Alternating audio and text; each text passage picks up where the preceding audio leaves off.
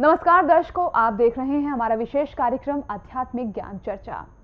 दर्शकों, जगत गुरु संत रामपाल जी महाराज ने धार्मिक प्रवक्ता डॉक्टर जाकिर नाइक जी की चुनौती को सहर्ष स्वीकार करते हुए उन्हें 9 मार्च से 14 मार्च तक लाइव डिबेट के लिए अर्थात ज्ञान चर्चा के लिए सादर आमंत्रित किया था, लेकिन सीना ठोक कर डिबेट की चुनौती देने वाले डॉक्टर जाकिर नाइक जी ने इस बहाने के साथ ज्ञान चर्चा में भाग लेने से मना कर दिया कि पहले उनके पास कार्यक्रम से संबंधित सारी जानकारी भेजी जाए। हम उन्हें कार्यक्रम से संबंधित सारी जानकारी पहले ही भेज चुके थे।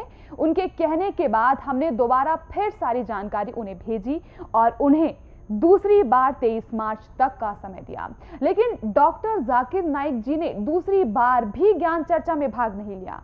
उसके बाद हमने फिर तीसरी बार 4 अप्रैल तक का समय आध्यात्मिक ज्ञान चर्चा के लिए निर्धारित किया, लेकिन डॉक्टर जाकिर नाइक जी ने तीसरी बार भी जनहित के लिए ज्ञान चर्चा में ना आकर के हमें उनके विचार उनकी डीवीडी कैसेट से लेने के लिए बाध्य कर दिया है।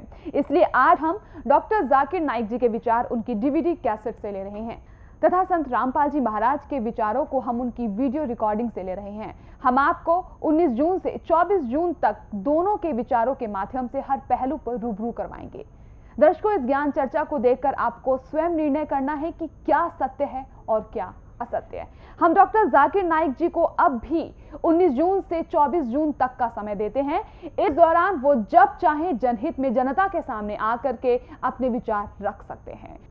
तो आइए अब शुरुआत करते हैं आध्यात्मिक ज्ञान चर्चा की और जानते हैं डॉक्टर जाकिर नाइक और जगत गुरु संत रामपाल जी महाराज के आध्यात्मिक विचार। अल्हम्दुलिल्लाह वस्सलातु वस्सलाम अला रसूलिल्लाह व अला आलिहि व सहबी अजमईन, अम्मा बाद। आऊज़ु बिल्लाहि मिनश शैतानिर रजीम, बिस्मिल्लाहिर रहमानिर रहीम। मेरे अजीज़ भाइयों और बहनों, मैं आप सबका खैर मकदम करता हूँ इस्लामिक तरीके से। अस्सलामु अलैकुम वरहमतुल्लाहि वबरकातुहू। अल्लाह सुबहाना व तआला की सलामती, रहमत और बरकत आप सब पर हो। आज के तकरीर का मौजू है हिंदू धर्म और मजहब इस्लाम में यकसानियत। कोई भी मजहब, कोई भी धर्म समझने के लिए हमें धर्म के मानने वालों को नहीं देखना चाहिए, क्योंकि अक्सर धर्म के मानने वाले या मजहब के मानने वाले खुद नहीं जानते उनका धर्म या उनका मजहब क्या कह रहा है। सबसे अच्छा और सबसे बेहतरीन तरीका कोई भी धर्म या मजहब को जानने के लिए है कि उस मजहब की किताबों का मुताला कीजिए।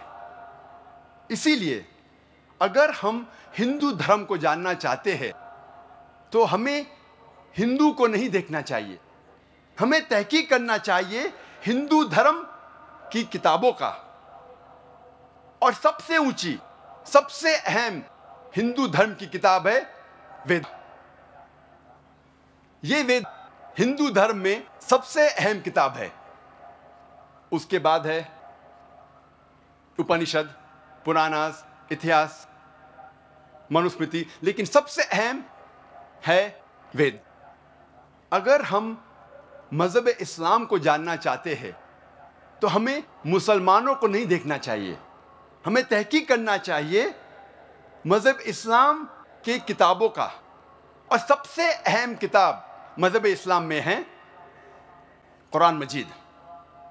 कुरान मजीद सबसे अहम किताब है मजहब इस्लाम में। और इसके बाद है सही हदीद। इस तकरीर में मैं उन यकसानियत का जिक्र नहीं करूँगा जो आम हिंदू और आम मुस्लिम जानते हैं। मोहम्मद सल्लल्लाहु अलैहि वसल्लम आखिरी पैगंबर थे, जिसका जिक्र है कुरान मजीद में सूरह अहज़ाब सूरह नंबर 33 आयत नंबर 40 में। क्योंकि वो आखिरी पैगंबर थे, आखिरी रसूल थे, आखिरी नबी थे, वो सिर्फ मुसलमानों या सिर्फ अरबों के लिए नहीं भेजे गए थे। अल्लाह ताला फरमाते सूरह अंबिया में सूरह नंबर 21 आयत नंबर 107 में, वमा अर्सलनाका इल्ला रहमतल लिल आलमीन। हमने उनको भेजा मोहम्मद सल्लल्लाहु अलैहि वसल्लम को रहमत बना के सारे आलमों के लिए, सारे इंसानियत के लिए, सारे जहां के लिए। अल्लाह ताला दोहराते हैं सूरह सबा में सूरह नंबर 34 आयत नंबर 28 में, वमा अर्सलनाका इल्ला काफ़तल लिन्नास बशीरो व नज़ीरो, हमने भेजा मोहम्मद सल्लल्लाहु अलैहि वसल्लम को एक आलमी पैगंबर बना के, लेकिन अक्सर इंसानियत अब तक नहीं जानती, क्योंकि मोहम्मद सल्लल्लाहु अलैहि वसल्लम आखिरी पैगंबर थे। वो सिर्फ अरबों या मुसलमानों के लिए नहीं भेजे गए थे, सारे इंसानियत के लिए भेजे गए थे। अब हम जिक्र करेंगे हिंदू धर्म की किताबों में आखिरी पैगंबर, आखिरी रसूल, आखिरी नबी मोहम्मद सल्लल्लाहु अलैहि वसल्लम का भी जिक्र है कई जगह पर। जब हम पढ़ते हैं भविष्य पुराण पर्व 3, खंड 3, अध्याय 3, श्लोकास 5 से 8 तक, इसमें लिखा हुआ है एक मलेच्चा आएगा जिसका नाम है मोहम्मद। वो अपने साथियों के साथ आएगा मरुस्थल से, और राजा भोज इज्जत से उसका इस्तकबाल करेंगे और पंचगर्व में उसको नहलाएंगे और कहेंगे तू है रहमत वाला इस दुनिया का। और एक फौज इकट्ठा की है शैतान से झगड़ने के लिए, और तेरी हिफाजत भगवान करेंगे। ये भविष्यवाणी की जब तहकीक करते हैं पता लगता है, इसमें कहा गया है एक मलेच्चा आएगा। मलेच्चा के माने परदेसी, फॉरेनर। मोहम्मद सल्लल्लाहु अलैहि वसल्लम परदेसी है, हिंदुस्तानी नहीं है। मलेच्छ का अर्थ इसने कर दिया कि दूसरे देश के आदमी को मलेच्छ कहते हैं भारत वाले। हाँ, पहले तो मलेच्छ बता दूं किसने कहते हैं भारत वाले। मलेच्छ कहते हैं दुष्ट, नीच, अनार्य व्यक्ति को। शब्दकोश से दिखाते हैं, ये देखिएगा बृहत हिंदी शब्दकोश खंड 1 कोशकार एवं प्रधान संपादक हैं डॉक्टर श्याम बहादुर वर्मा, संपादक डॉक्टर धर्मेंद्र वर्मा। ठीक, अब इसके हम दिखाते हैं आपको अनार्य का क्या अर्थ है। मलेच्छ वह व्यक्ति जो श्रेष्ठ प्रकार का न हो। मलेच्छ, मलेच्छ माने अनार्य, नीच, जो श्रेष्ठ व्यक्ति के योग्य न हो। जैसे अनार्य आचार, नीच। ठीक, मलेच्छ माने नीच, अनार्य। मलेच्छ कहते हैं दुष्ट, नीच, अनार्य व्यक्ति को। उसका नाम है मोहम्मद सल्लल्लाहु अलैहि वसल्लम। वो आएगा अपने साथियों के साथ। हम जानते हैं मोहम्मद सल्लल्लाहु अलैहि वसल्लम के कई साहबा थे। वो आएगा मरुस्थल से। मरुस्थल संस्कृत में कहते हैं डेजर्ट को, रेगिस्तान को, और मोहम्मद सल्लल्लाहु अलैहि वसल्लम रेगिस्तान से आए थे। मोहम्मद सल्लल्लाहु अलैहि वसल्लम का जिक्र वेद में कई जगह है। सिर्फ हवाले अगर मैं देने लगूंगा तो अल्हम्दुलिल्लाह, अल्हम्दुलिल्लाह, सुम्मा अल्हम्दुलिल्लाह, सिर्फ हवाले देने लगूंगा, सैकड़ों हवाले हैं। दर्शकों, अभी आपने सुने मुसलमान धर्म के प्रवक्ता डॉक्टर जाकिर नाइक जी के विचार, और आइए अब जानते हैं जगत गुरु तत्वदर्शी संत रामपाल जी महाराज जी के विचार।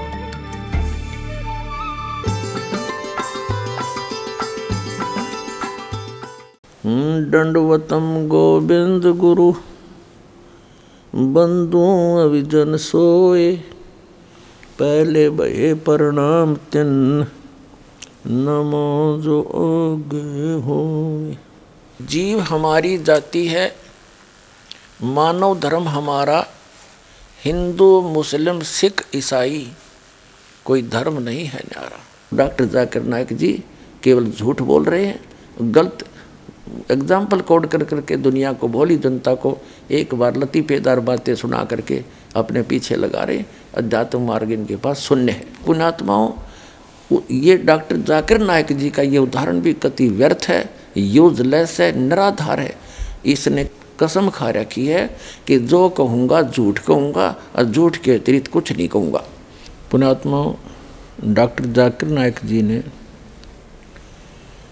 सदग्रंथों को ठीक से ना समझकर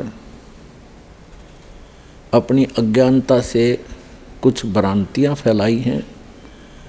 उनके समाधान के लिए सदग्रंथों को आपके रूबरू करते हैं, क्योंकि डॉक्टर जाकिर नाइक जी ने तो अभी तक सदग्रंथों की केवल जिल्द दिखाई है। और दास दिखाएगा इनके अंदर की सच्चाई है। पुण्यात्माओं, जितने भी धर्म के प्रवक्ता, आध्यात्मिक मार्गदर्शक, संत, गुरु, काजी, मुल्ला, फादर, आचार्य, शंकराचार्य, संत, महंत, मंडलेश्वर हैं, ये सभी अपने अपने अध्यात्म ज्ञान को सर्वोच्च मानते हैं। आध्यात्मिक ज्ञान तो सर्वोच्च ही है, यदि वो सदग्रंथों से मेल खाता है तो अध्यात्म ज्ञान है, और जो सदग्रंथों से मेल नहीं खाता है तो वो दंत कथा, लोक वेद उस वक्ता के घर का है, वो अध्यात्म ज्ञान नहीं है।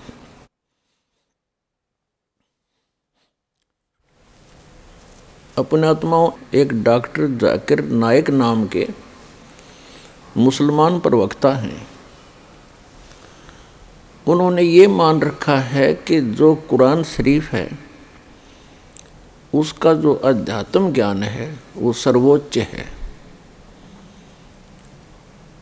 और कुरान शरीफ का ज्ञानदाता अल्लाहु अकबर है, यानी सबसे बड़ा भगवान है।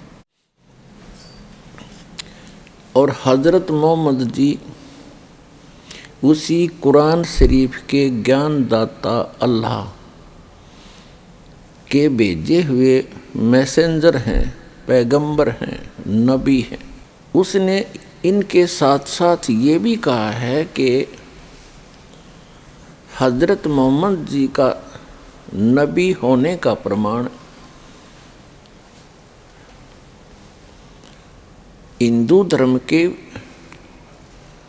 धर्म ग्रंथों के अंदर भी विद्यमान है। उदाहरण के तौर पर उसने बताया कि भविष्य पुराण में हजरत मोहम्मद जी का वर्णन है, उसकी भविष्यवाणी है कि हजरत मोहम्मद आएंगे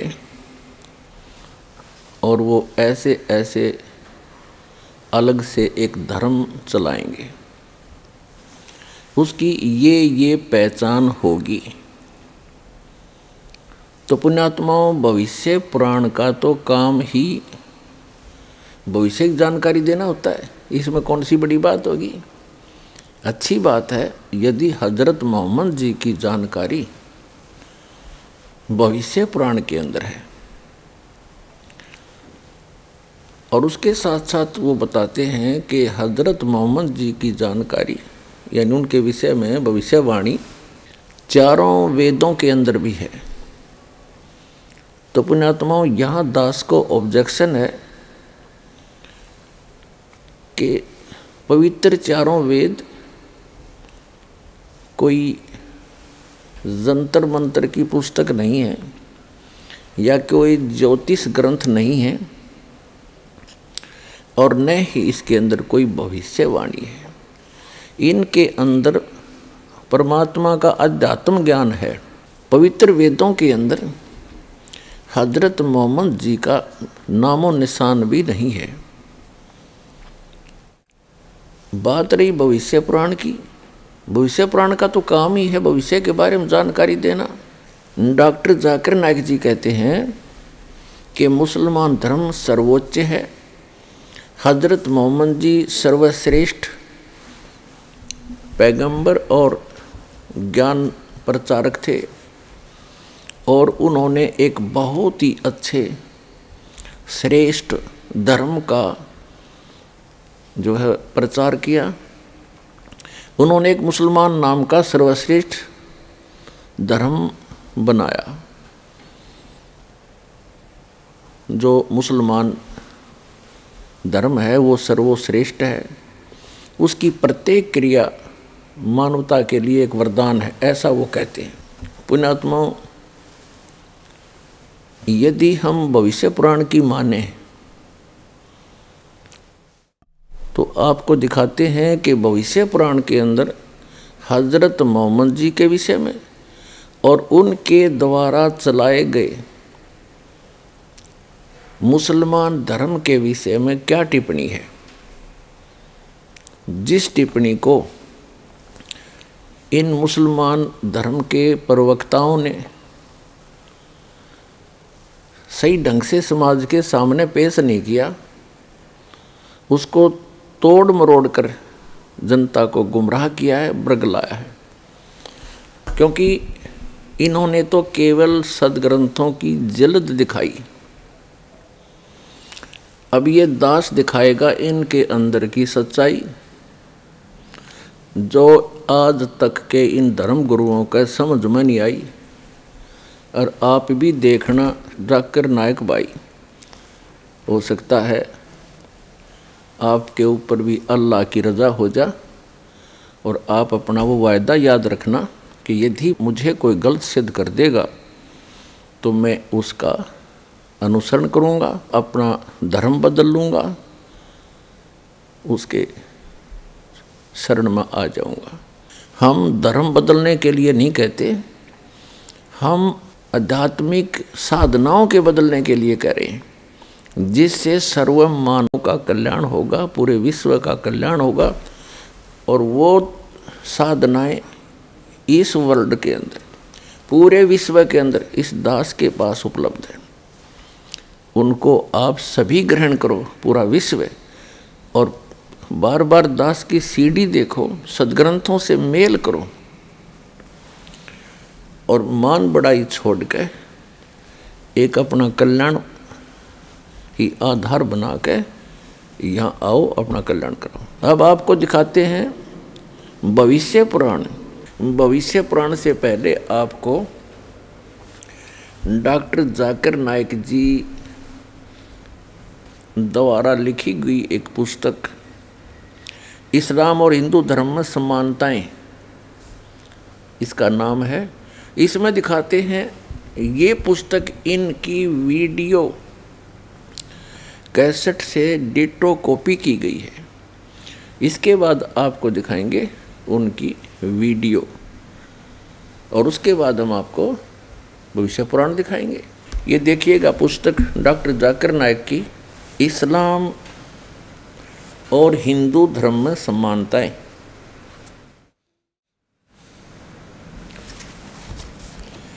इस्लाम और हिंदू धर्म में समानताएं, डॉक्टर जाकिर नाइक, अनुवादक हैं A.M. फ़हीम जी, यहाँ से छपी है। और ये इसका पूरा डिटेल है, कॉपीराइट 2008। ऐसे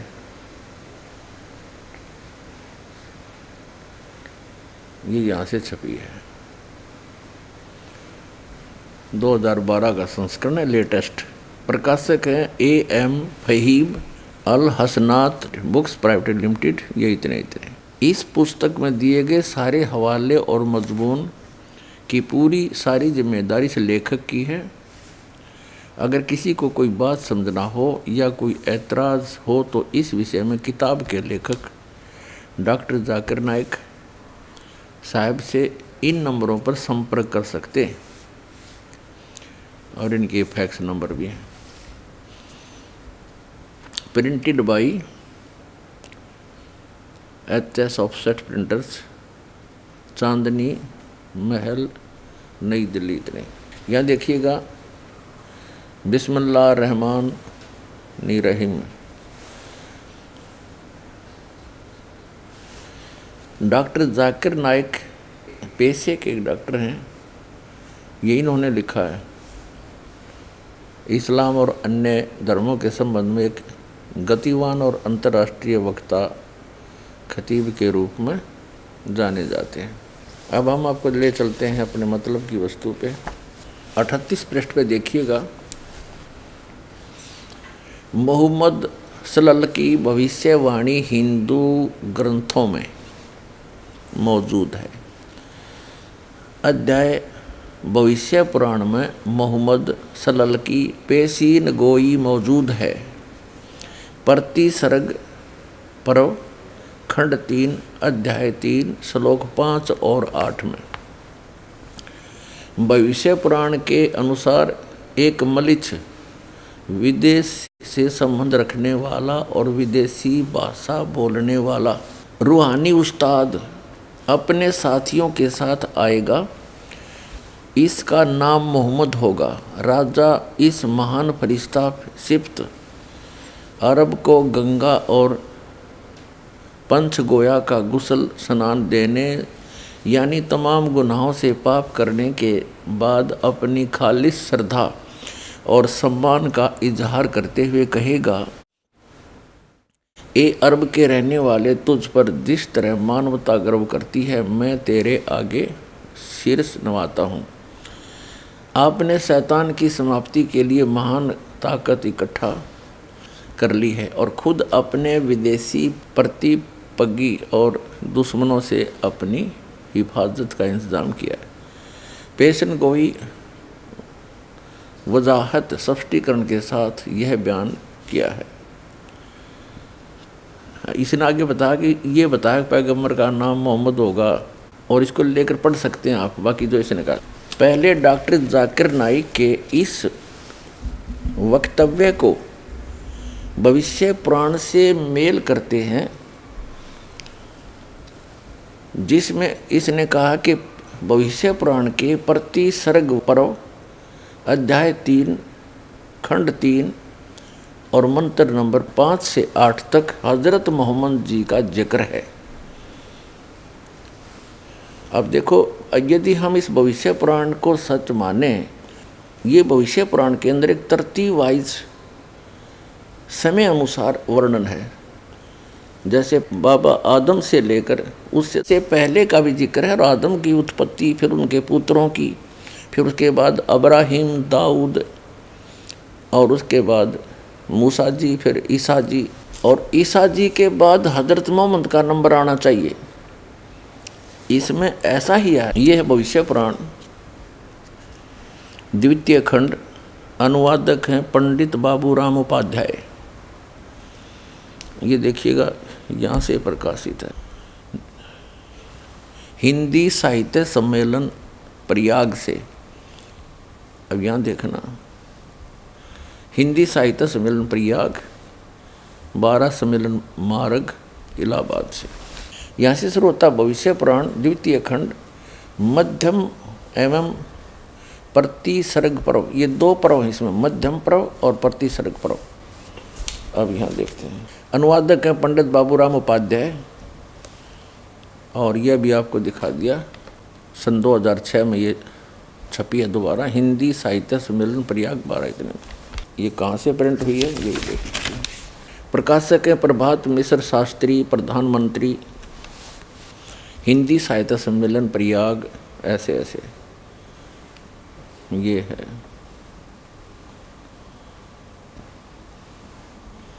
मुद्रक हैं मनोज अपसेट, फोटो कंपोजिंग है 255 चक, जीरो रोड, इलाहाबाद। ये सारा कुछ ठीक। इसके प्रश्न नंबर 258 पे और 59 पे इसका कंसेप्ट क्लियर होगा। प्रतिसर्ग पर्व है और यहाँ नीचे से ये तृतीय अध्याय, यहाँ तो इस संस्कृत है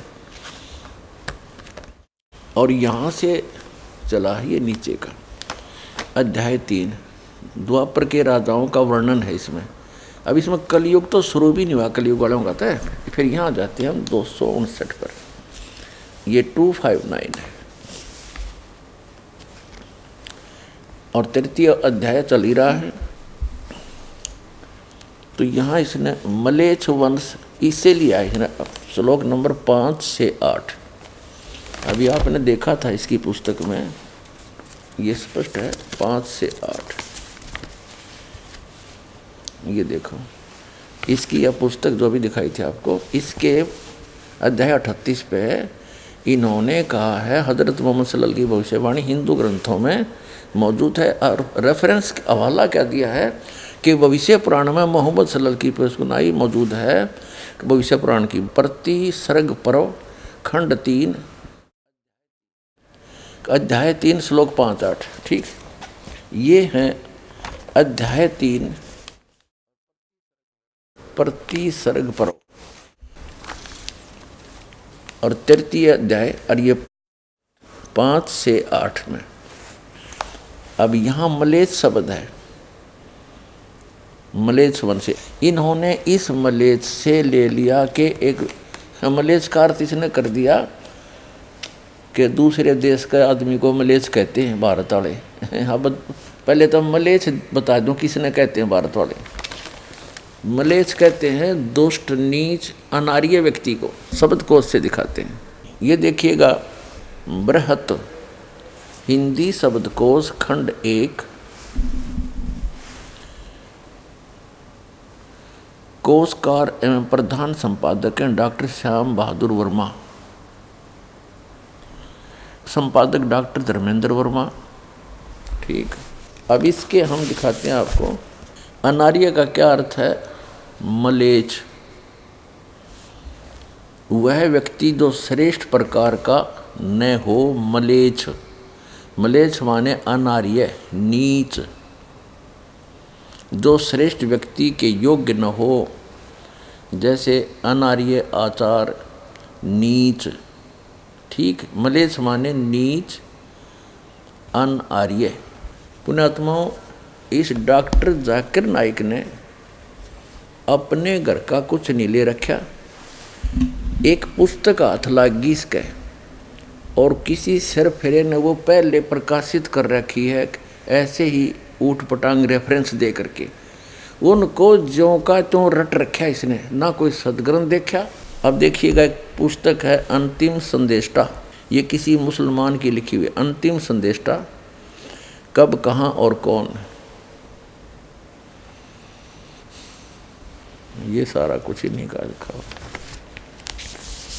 ये सर्वाधिकार सुरक्षित है, ये सारा कुछ देख ले। लेखक है मुफ्ती मोहम्मद सरवर फारूकी नदवी, आचार्य हिंदू विश्वविद्यालय बनारस। कंपोजिंग है मोहम्मद अमीनुल हक नदवी। और ये देखिएगा प्रकाशक ये है A.M. Fahim, Al Hasanat book private limited, ये वही दरियागंज नई दिल्ली से। ठीक, मुद्रक ये है H.S. Offset प्रेस, दरियागंज नई दिल्ली।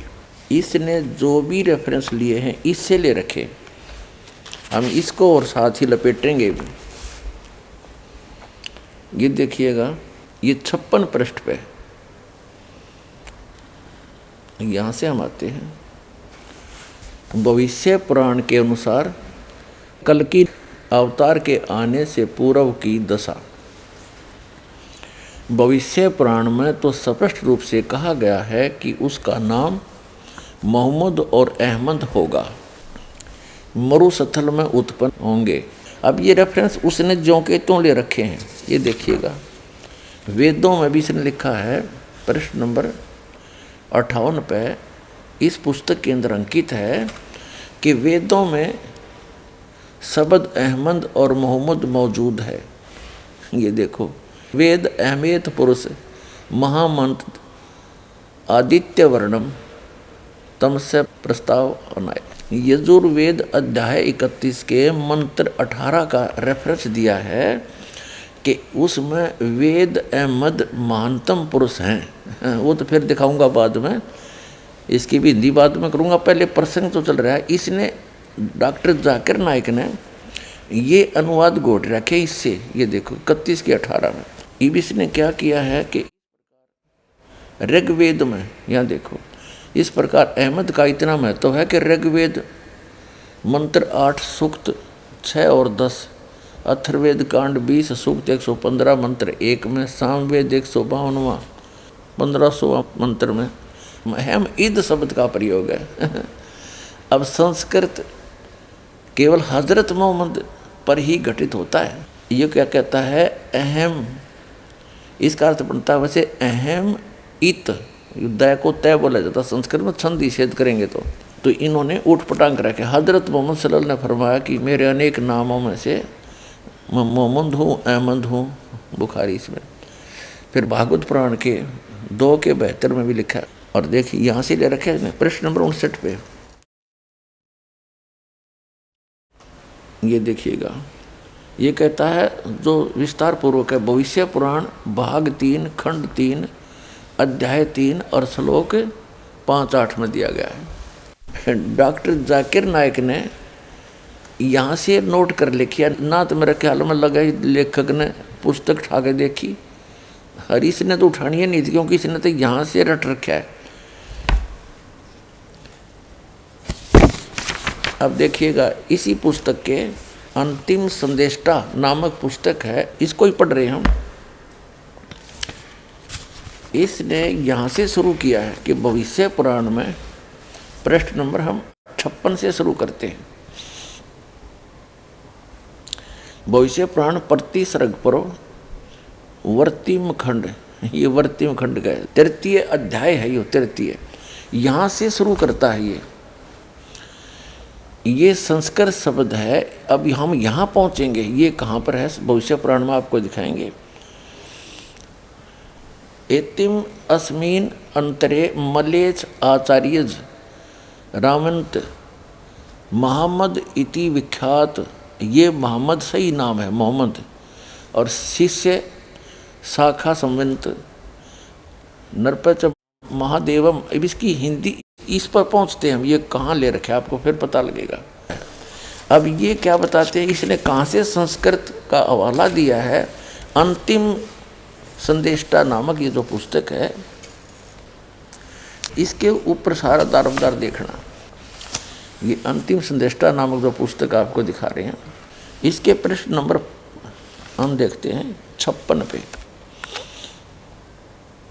56 पे इसने क्या कहा, भविष्य पुराण प्रति सर्ग पूर्व युवर्ती खंड को 3, इसका जो भी है हम यहाँ से पकड़ेंगे इसको। ये संस्कृत श्लोक है, ये देखिएगा, ठीक है। अब ये कहाँ है भविष्य पुराण में, ये देखिएगा, ये हमने भविष्य पुराण उठा लिया, ये भविष्य पुराण उठा लिया। और इसके अब 3 अध्याय हम पढ़ रहे हैं, 3 अध्याय।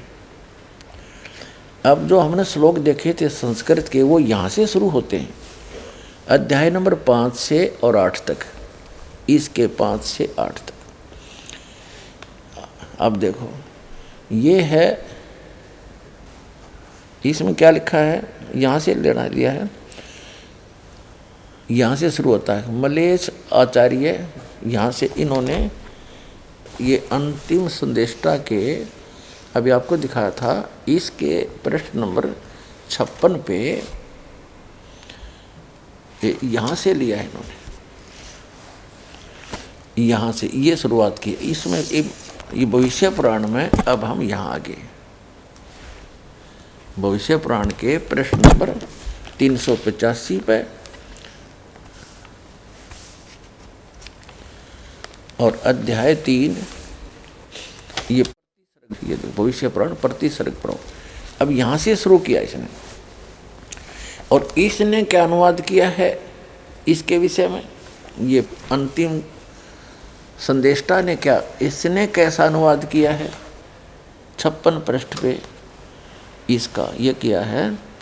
उसी बीच अपने शिष्यों के साथ मोहम्मद नामी पवित्र मलेच यानी गैर मुल्की या गैर आर्य अनार्य, अनार्य मलेच का अर्थ कर दिया उन्होंने, गैर मुल्की अनार्य माने नीच, आपको दिखाई दिया, फिर दिखाऊं एक बार। गैर आर्य का अर्थ होता है अनार्य, अनार्य का अर्थ होता है नीच, जो अच्छा आदमी ना हो। ये देखिएगा शब्द को फिर दिखा देता हूँ एक बार, ये देखिएगा अनार्य,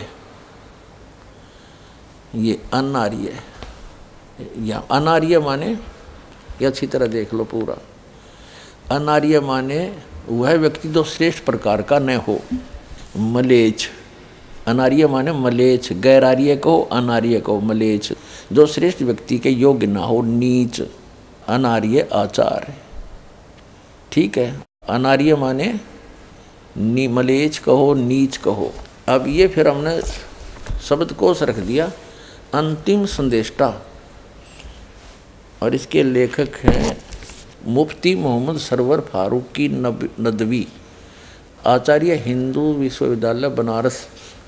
कंपोजिटर ये सारे इसके ये देख लिए यहाँ से। अब इसके फिर आते हैं, अब इसने इस 56 पृष्ठ पे क्या अर्थ किया है इस भविष्य पुराण के संस्कृत के श्लोकों का। 56 पृष्ठ पे ये क्या करता है, इसका अर्थ है तस्मीन उसी बीच अपने शिष्यों के साथ मोहम्मद नामी पवित्र, इसमें मोहम्मद है, मोहम्मद इसको मोहम्मद कोई बात नहीं हम इसको मान लेंगे, मलेच यानी नीच जो आदमी अच्छा ना हो वहाँ आ गया, राजा भोज मरुस्थल रेगिस्तान निवासी महादेव के दरबार में तमाम गुनाहों के धोने से पवित्र होकर गंगा स्नान करके अपने आप को सुपर्द करके यूं अनुरोध करेगा, ए रेगिस्तान के निवासी शैतान को पराजित करने वाले चमत्कारों के मालिक बुराइयों से पाक। 57 पृष्ठ पे पाक व साफ सत्वादी सचेत साक्षात ईश प्रेम में डूबे हुए तुम्हें प्रणाम या सलाम हो, तुम मुझे अपनी शरण में आया हुआ दास समझो। ठीक है, फिर आगे इन्होंने ये लिया। अब राजा भोज के पास रखी हुई पत्थर की मूर्ति के लिए मोहम्मद कहेंगे कि वह मेरा जूठा खा सकती है जिसे तुम पूजते हो, यह कहकर राजा भोज को ऐसा ही चमत्कार दिखलाएगा। यह सुनकर और देखकर राजा भोज को बड़ा आश्चर्य होगा और उस मलेच्छ धर्म में नीच धर्म में उसकी आस्था हो जाएगी। अनुवादित है इसके, ये अनुवाद कहते इसने किया है इनका। फिर ये यहाँ से शुरू होता है, ये 23 से लेकर 27 तक ये आपको दिखाएंगे। पहले इनका पढ़ लेते, ये क्या बताया इन्होंने। रात्रि में कोई देवदूत पैशाच देह धारण करके राजा भोज से बोला कि हे राजन, यद्यपि तुम्हारा आर्य धर्म सभी धर्मों से उत्तम है, फिर भी उसी धर्म को पैशाच धर्म नाम से ईश्वर की आज्ञा से स्थापित करूँगा।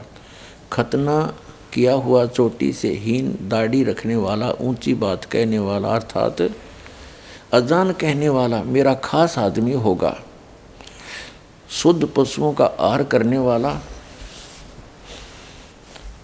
और कुशों के जैसे संस्कार होता है वैसा उसका मुसल से संस्कार होगा, उसी से मुसलमान जाति दूसरे धर्मों पर दोष लगाएंगे, ऐसा मेरे द्वारा किया गया पैशाच धर्म होगा। यह कहकर देवता चला गया और राजा भोज घर लौट गया।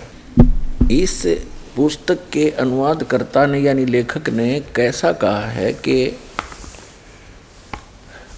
राजा भोज उस मोहम्मद नाम के व्यक्ति को एक दुष्टों का नाश करने वाला पवित्र और ऐसे ऐसे वो चलाएगा धर्म, उसका उसको कहा कि उसके विषय में राजा भोज ने भी स्वीकार की उसकी पवित्रता को। अब डॉक्टर जाकिर नाइक जी क्या कहते हैं, अब इसमें आगे इस्लाम और हिंदू धर्म, इस्लाम और हिंदू धर्म में समानताएं। डॉक्टर जाकिर नाइक ये यहाँ से ये सारा वही है और ये सारा वही है, ये देखिएगा। ठीक, अब हम इसके 38 पृष्ठ से सारा पढ़ेंगे जब समझ में होगा। मोहम्मद सल्लल्लाह की भविष्यवाणी हिंदू ग्रंथों में मौजूद है। भविष्य पुराण में मोहम्मद सल्लल्लाह की पेशनाई 32 सर्ग परो अध्याय 3 श्लोक 5-8 में भविष्य पुराण के। ठीक, एक मलेच यानी इसकी इसने मलेच्छ का अर्थ क्या लिखा है, विदेश से संबंध रखने वाला और विदेशी भाषा बोलने वाले को मलेच्छ कहा। नहीं, मलेच्छ का अर्थ है नीच, रूहानी उस्ताद आचार्य को अपने साथियों के साथ आएगा, इसका नाम मोहम्मद होगा। राजा इस महान फरिश्ता सिपत अरब की गंगा और पंच गोया का गुसल स्नान देने यानी तमाम गुनाहों को पाक करने के बाद अपनी खालिश श्रद्धा और सम्मानता का इजहार करते हुए कहेगा, ए अरब के रहने वाले, तुझ पर जिस पर मानवता गर्व करती है मैं तेरे आगे शीश नवाता हूँ, आपने शैतान की प्राप्ति के लिए महान ताकत इकट्ठा कर ली है और खुद अपने विदेशी प्रतिजी और दुश्मनों से अपनी हिफाजत का इंतजाम किया है। पेशी गोई में वजाहत स्पष्टीकरण के साथ बयान है कि पैगंबर का नाम मोहम्मद होगा, यानी भविष्य पुराण में ऐसा लिखा है। जाकिर नाइक जी कह रहे हैं इसका संबंध अरब से होगा। संस्कृत शब्द मरुस्थल का अर्थ रेतीली जमीन या बंजर होता है। पैगंबर के साथियों यानी साहबा का खास बयान है कि किसी पैगंबर के पास इतने साहबा नहीं थे जितने मोहम्मद सल्लल्लाहु अलैहि वसल्लम के पास थे। ठीक है, इन्हें पर्वतनाथ यानी फकरे इंसानियत जिस पर मानवता गर्व करे कहा गया है। अब देखो डॉक्टर जाकिर नाइक जी कैसी त्रोड़ मरोड़ के बातें कर रहे हैं। पर्वतराज का अर्थ है, आगे दिखाएंगे आपको भविष्य पुराण में। और ये पर्वतराज का अर्थ क्या कर रहा है देखो, इसके 38 पृष्ठ पे हम पढ़ रहे हैं। इन्हें पर्वतनाथ यानी पंखरे इंसानियत जिसका अर्थ है जिस पर मानवता गर्व करती है करे कहा गया है। कुरान की में सूरह 68 आयत 4 में इस बयान की पुष्टि करता है। फिर वह शैतान को ख़त्म कर देगा यानी बुत परस्ती और तमाम प्रकार की खुदाई प्रतिनिधि का विनाश करेगा। वह पैगंबर अपने दुश्मनों से सुरक्षित रहेगा। कुछ लोग यह कहते हैं कि पेशिन गोई में कहा हुआ राजा भोज 11वीं सदी में और मोहम्मद सल्लल्लाहु के आने से 500 साल बाद का इंसान था, और यह है कि वह राजा साली बहन की 10वीं नस्ल की औलाद से था। इनको तो यह बात समझ में नहीं आई कि भोज सिर्फ एक राजा नहीं था। जिस तरह मिस्र के बादशाहों में फिरौन और रूमी शहनशाहों में कैसर के नाम से जाना जाता था, इसी तरह हिंदुस्तानी राजा भोज के लकब पदवी के याद किए जाते थे। 11वीं सदी ईस्वी के राजा भोज से पहले अनेक राजा मौजूद थे। पैगंबर ने जिस्मानी तौर पर पंचगोया या गंगा के पानी से स्नान नहीं किया था। गंगा का पानी पवित्र समझा जाता है। इसी के पानी से स्नान करना तमाम गुनाहों से खुदा को पाक व साफ करने का लक्षण है। पेशिन गोई का अर्थ है कि मोहम्मद सल्लल्लाहु मासूम थे, यानी किसी किस्म के गुनाह आदुल कलंकित नहीं थे। मोहम्मद सल्लल्लाहु पेशिन गोई भविष्य पुराण में मौजूद है।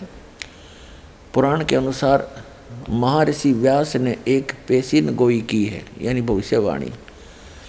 मलिच ने अरब की प्रसिद्ध ज़मीन को बर्बाद कर दिया है। इस मुल्क में आर्य धर्म नहीं पाया जाता। अब देखो मलिच ने यानी नीच व्यक्ति ने, इससे पहले भी एक दुराचारी शैतान आया था जिसे मैंने ख़त्म कर डाला। इसे फिर किसी ताकतवर दुश्मन ने भेजा है। इन दुश्मनों को सीधा रास्ता दिखाने और इनकी 40 पृष्ठ पे हम पढ़ रहे हैं मार्गदर्शन करने के लिए मोहम्मद, जिसे मैंने ब्रह्मा के लकब से नवाजा है, पिशाच को सीधे रास्ते पर लाने की कोशिश में प्रसिद्ध है। अब देखो इसने कितना डंगा करा है। पिशाच को सीधे रास्ते पर लाने की कोशिश में है मोहम्मद जी। ए राजा, तुम्हें बेवकूफ़ पिशाच की भूमि पर जाने की ज़रूरत नहीं। तुम जहाँ भी रहोगे मेरी रहम दिली तुम्हें पवित्र बनाए रखेगी। एक रात वह फरिश्ता सिफ्त बुद्धिमान पिशाच के लिबास में आया और राजा भोज से कहा कि राजा, तुम्हारे आर्य धर्म को तमाम धर्म पर विजय पाने के लिए बनाया गया है, लेकिन ईश्वर परमात्मा के अनुसार मैं मांस खाने वाले के पुख्ता पक्के अकीदों को लागू करूँगा। मेरे मानने वाले खतना कराएंगे, अपने सर पर बालों की चोटी नहीं छोड़ेंगे, दाढ़ी रखेंगे, अजान के द्वारा एक इनकलाब पैदा करेंगे, अजान माने बंग, और तमाम जायज़ चीज़ें खाएंगे। वह खिंजीर के अलावा तमाम जानवर खाएंगे। वह खुद को पाक करने के लिए छोटी छोटी झाड़ियाँ तलाश नहीं करेंगे, बल्कि जिहाद से उन्हें पवित्रता मिलेगी। गैर धार्मिक जातियों से जंग करते हुए उन्हें मुसलमान के नाम से पहचाना जाएगा। गोश्त खाने वाली कौम के इस धर्म में संस्थापक मैं हूँगा। अब हम हिंदुज़म और इस्लाम में इन ग्रंथों के अनुसार आखिरत और भाग्य के तसव्वुर को के बीच पाई जाने वाली मानवताओं का अध्ययन करेंगे, जांच करेंगे और प्रकट करेंगे। अब डॉक्टर जाकिर नाइक जी जो प्रवचन करते हैं, जो ज्ञान देते हैं, सुनिए उनकी क्लिप के माध्यम से। और हिंदू धर्म की किताबों में आखिरी पैगंबर, आखिरी रसूल, आखिरी नबी मोहम्मद सल्लल्लाहु अलैहि वसल्लम का भी जिक्र है कई जगह पर। जब हम पढ़ते हैं भविष्य पुराण पर्व 3, खंड 3, अध्याय 3, श्लोकास 5 से 8 तक, इसमें लिखा हुआ है एक मलेच्चा आएगा जिसका नाम है मोहम्मद। वो अपने साथियों के साथ आएगा मरुस्थल से, और राजा भोज इज्जत से उसका इस्तकबाल करेंगे और पंचगर्व में उसको नहलाएंगे और कहेंगे तू है रहमत वाला इस दुनिया का। और एक फौज इकट्ठा की है शैतान से झगड़ने के लिए, और तेरी हिफाजत भगवान करेंगे। ये भविष्यवाणी कि जब तहकीक करते हैं पता लगता है, इसमें कहा गया है एक मलेच्चा आएगा। मलेच्चा के माने परदेसी, फॉरेनर।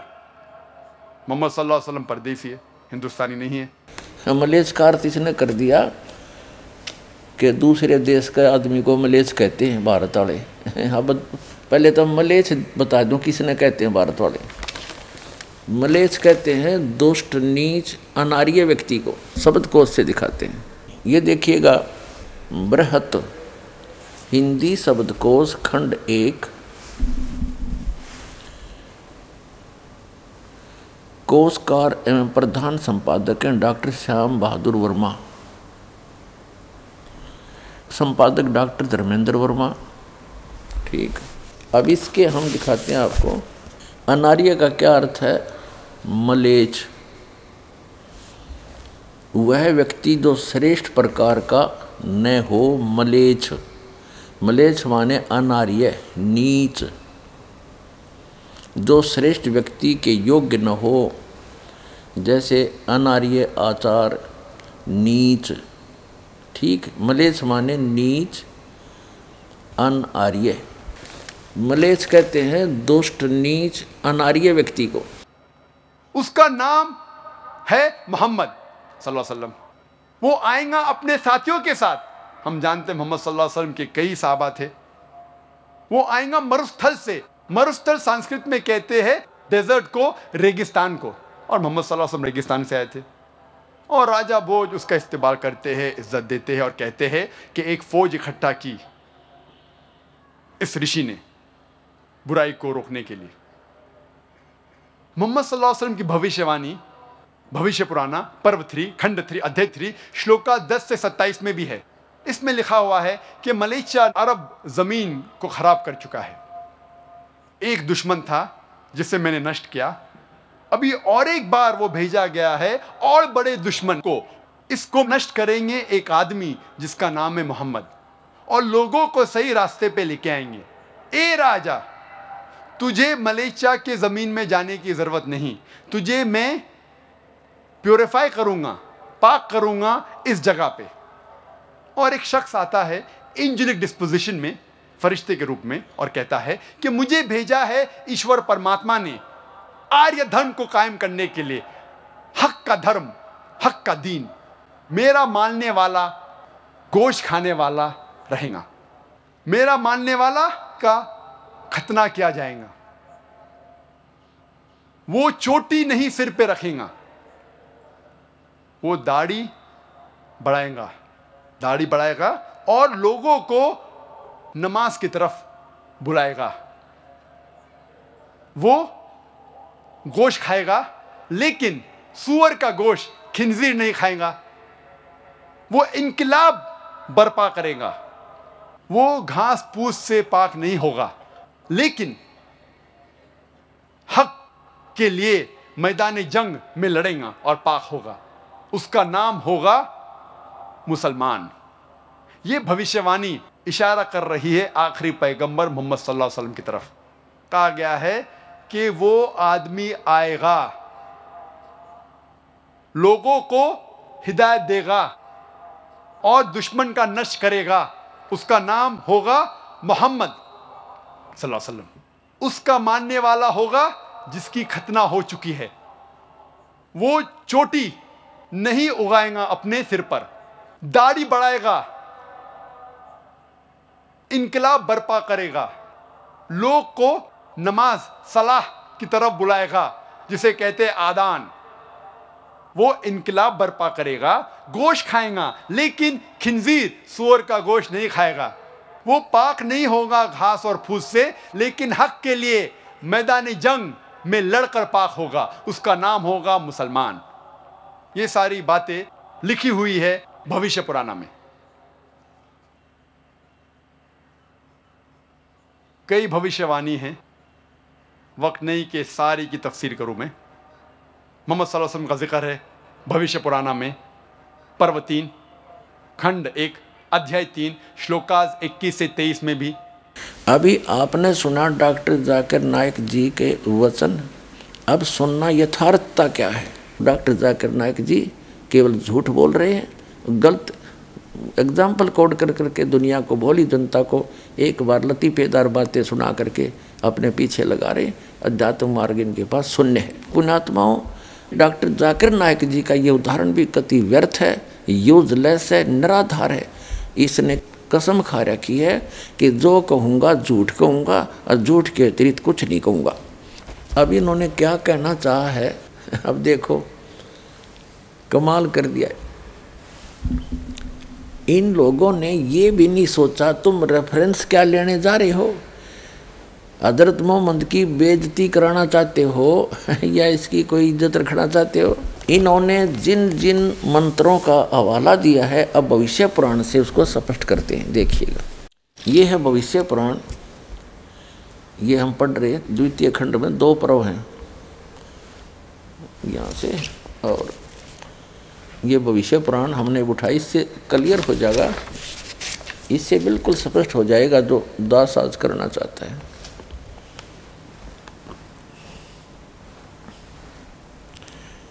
ये यहाँ से छपी है। अब इन मुसलमान भाइयों ने तो ये सिद्ध करने की चेष्टा की है कि हजरत मोहम्मद जी के बारे में भविष्य पुराण में भी वर्णन है कि वो वहाँ आएगा और एक बहुत अच्छे धर्म की स्थापना करेगा। यानी क्योंकि ये मुसलमान धर्म को सबसे अच्छा धर्म मानते हैं, जो कहते इससे अच्छा कोई धर्म ही नहीं है, और भविष्य पुराण का इन्होंने रेफरेंस लिया है। तो हम यदि भविष्य पुराण की माने तो भविष्य पुराण में क्या लिखा है, मलेच्छ का अर्थ तो सीधा कर दिया, नीच, जो व्यक्ति श्रेष्ठ ना हो। अब देखो यहाँ देखिएगा, यह है अथ 3 अध्याय,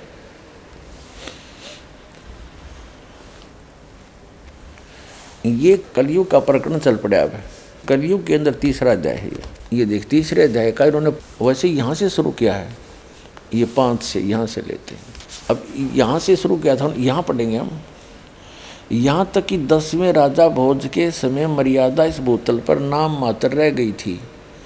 उस बलि राजा ने मर्यादा को नष्ट भ्रष्ट देखकर दिग्विजय के लिए प्रस्थान किया, जिसमें 10 सैंसर सेना के साथ कालिदास भी थे, 10,000 सेना थी। अन्य ब्राह्मणों को भी साथ रखकर वह राजा सर्वप्रथम सिंधु नदी के पार पहुंचकर गांधार प्रदेश के मलेच्छों यानी नीचों और कश्मीर के नारव दुष्टों पर विजय प्राप्ति पूर्वक उनके कोष खजानों को दंड रूप में अपनाते हुए आगे बढ़ा। उसी समय मोहम्मद नामक मलेच्छों यानी नीचों का आचार्य गुरु अपने शिष्यों समेत प्रचार कर रहा था। राजा भोज भी मरुस्थल प्रदेश में स्थित शिव की पूजा, पंच गत्युम समेत गंगा जल एवं चंदन आदि से संपन्न करके उसकी स्तुति करने लगे। अब देखो, अब भविष्य पुराण तो कह रहा है कि राजा भोज उस मरुस्थल के अंदर सतीत एक शिव मंदिर था, महादेव का मंदिर, उसमें महादेव की स्तुति करने लगा नहा धो का अच्छी तरह। डॉक्टर जाकिर नाइक ने इसी संबंध में इसी भविष्य पुराण का रेफरेंस देकर कहा है कि राजा भोज मोहम्मद की पूजा कर रहा था नहा धो के।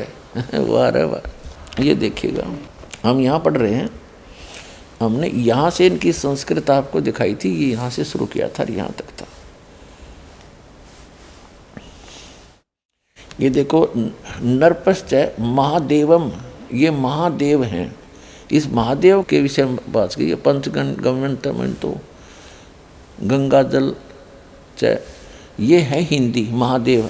ये वो कर रहा था मोहम्मद के बारे में, कहा बोला मोहम्मद की पूजा करी। यहाँ लिखा है उसी समय मोहम्मद नाम का एक मलेच्छों का आचार्य यानी गुरु, मुसलमानों का गुरु, अपने शिष्यों समेत प्रचार कर रहा था। राजा भोज भी मरुस्थल प्रदेश में सचित शिव की पूजा पंचगव्य समेत गंगा जल एवं चंदन आदि से सुसंपन्न करके उनकी स्तुति करने लगे।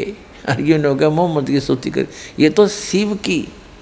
उस मंदिर में राजा भोज भी मरुस्थल प्रदेश में सतीत शिव जी की पूजा करने लगा। अब देखो, राजा भोज बोले मरुभूमि के निवासी गिरिराजपति, ये तो महादेव जी के बारे में स्तुति करा गिरिराजपति, उसने पर्वतराज लिख दिया।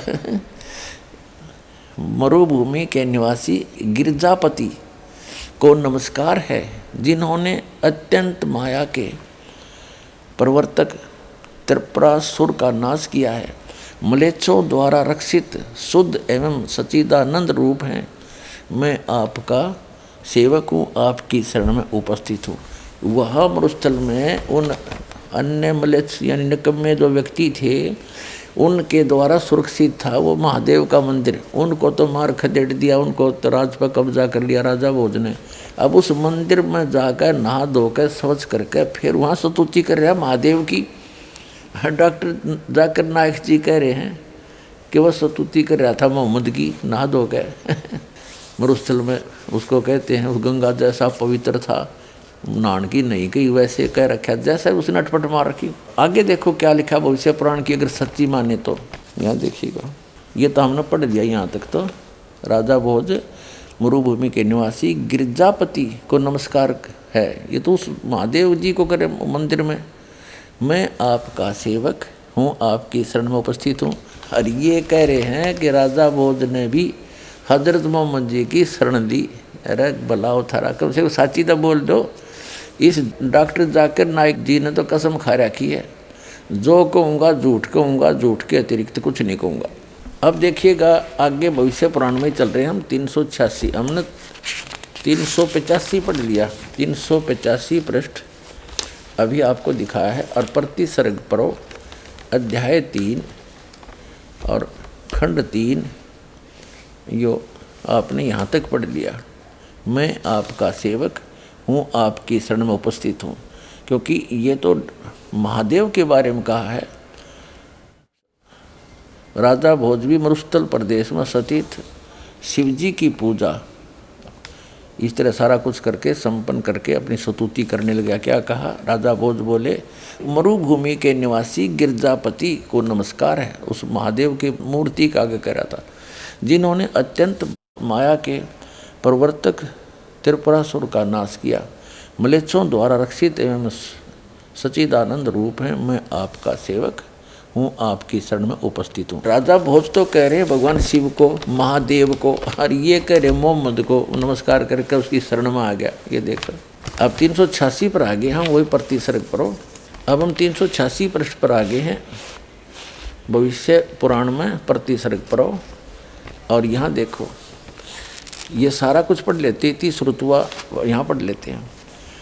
सूत जी बोले, इस स्तुति को सुनकर शिव जी ने राजा से कहा, भोजराज आप महाकलेश्वर स्थान के वाहिक नामक भूमि प्रदेश में जाइए, वह भूमि मलेच्छों द्वारा दूषित हो रही है।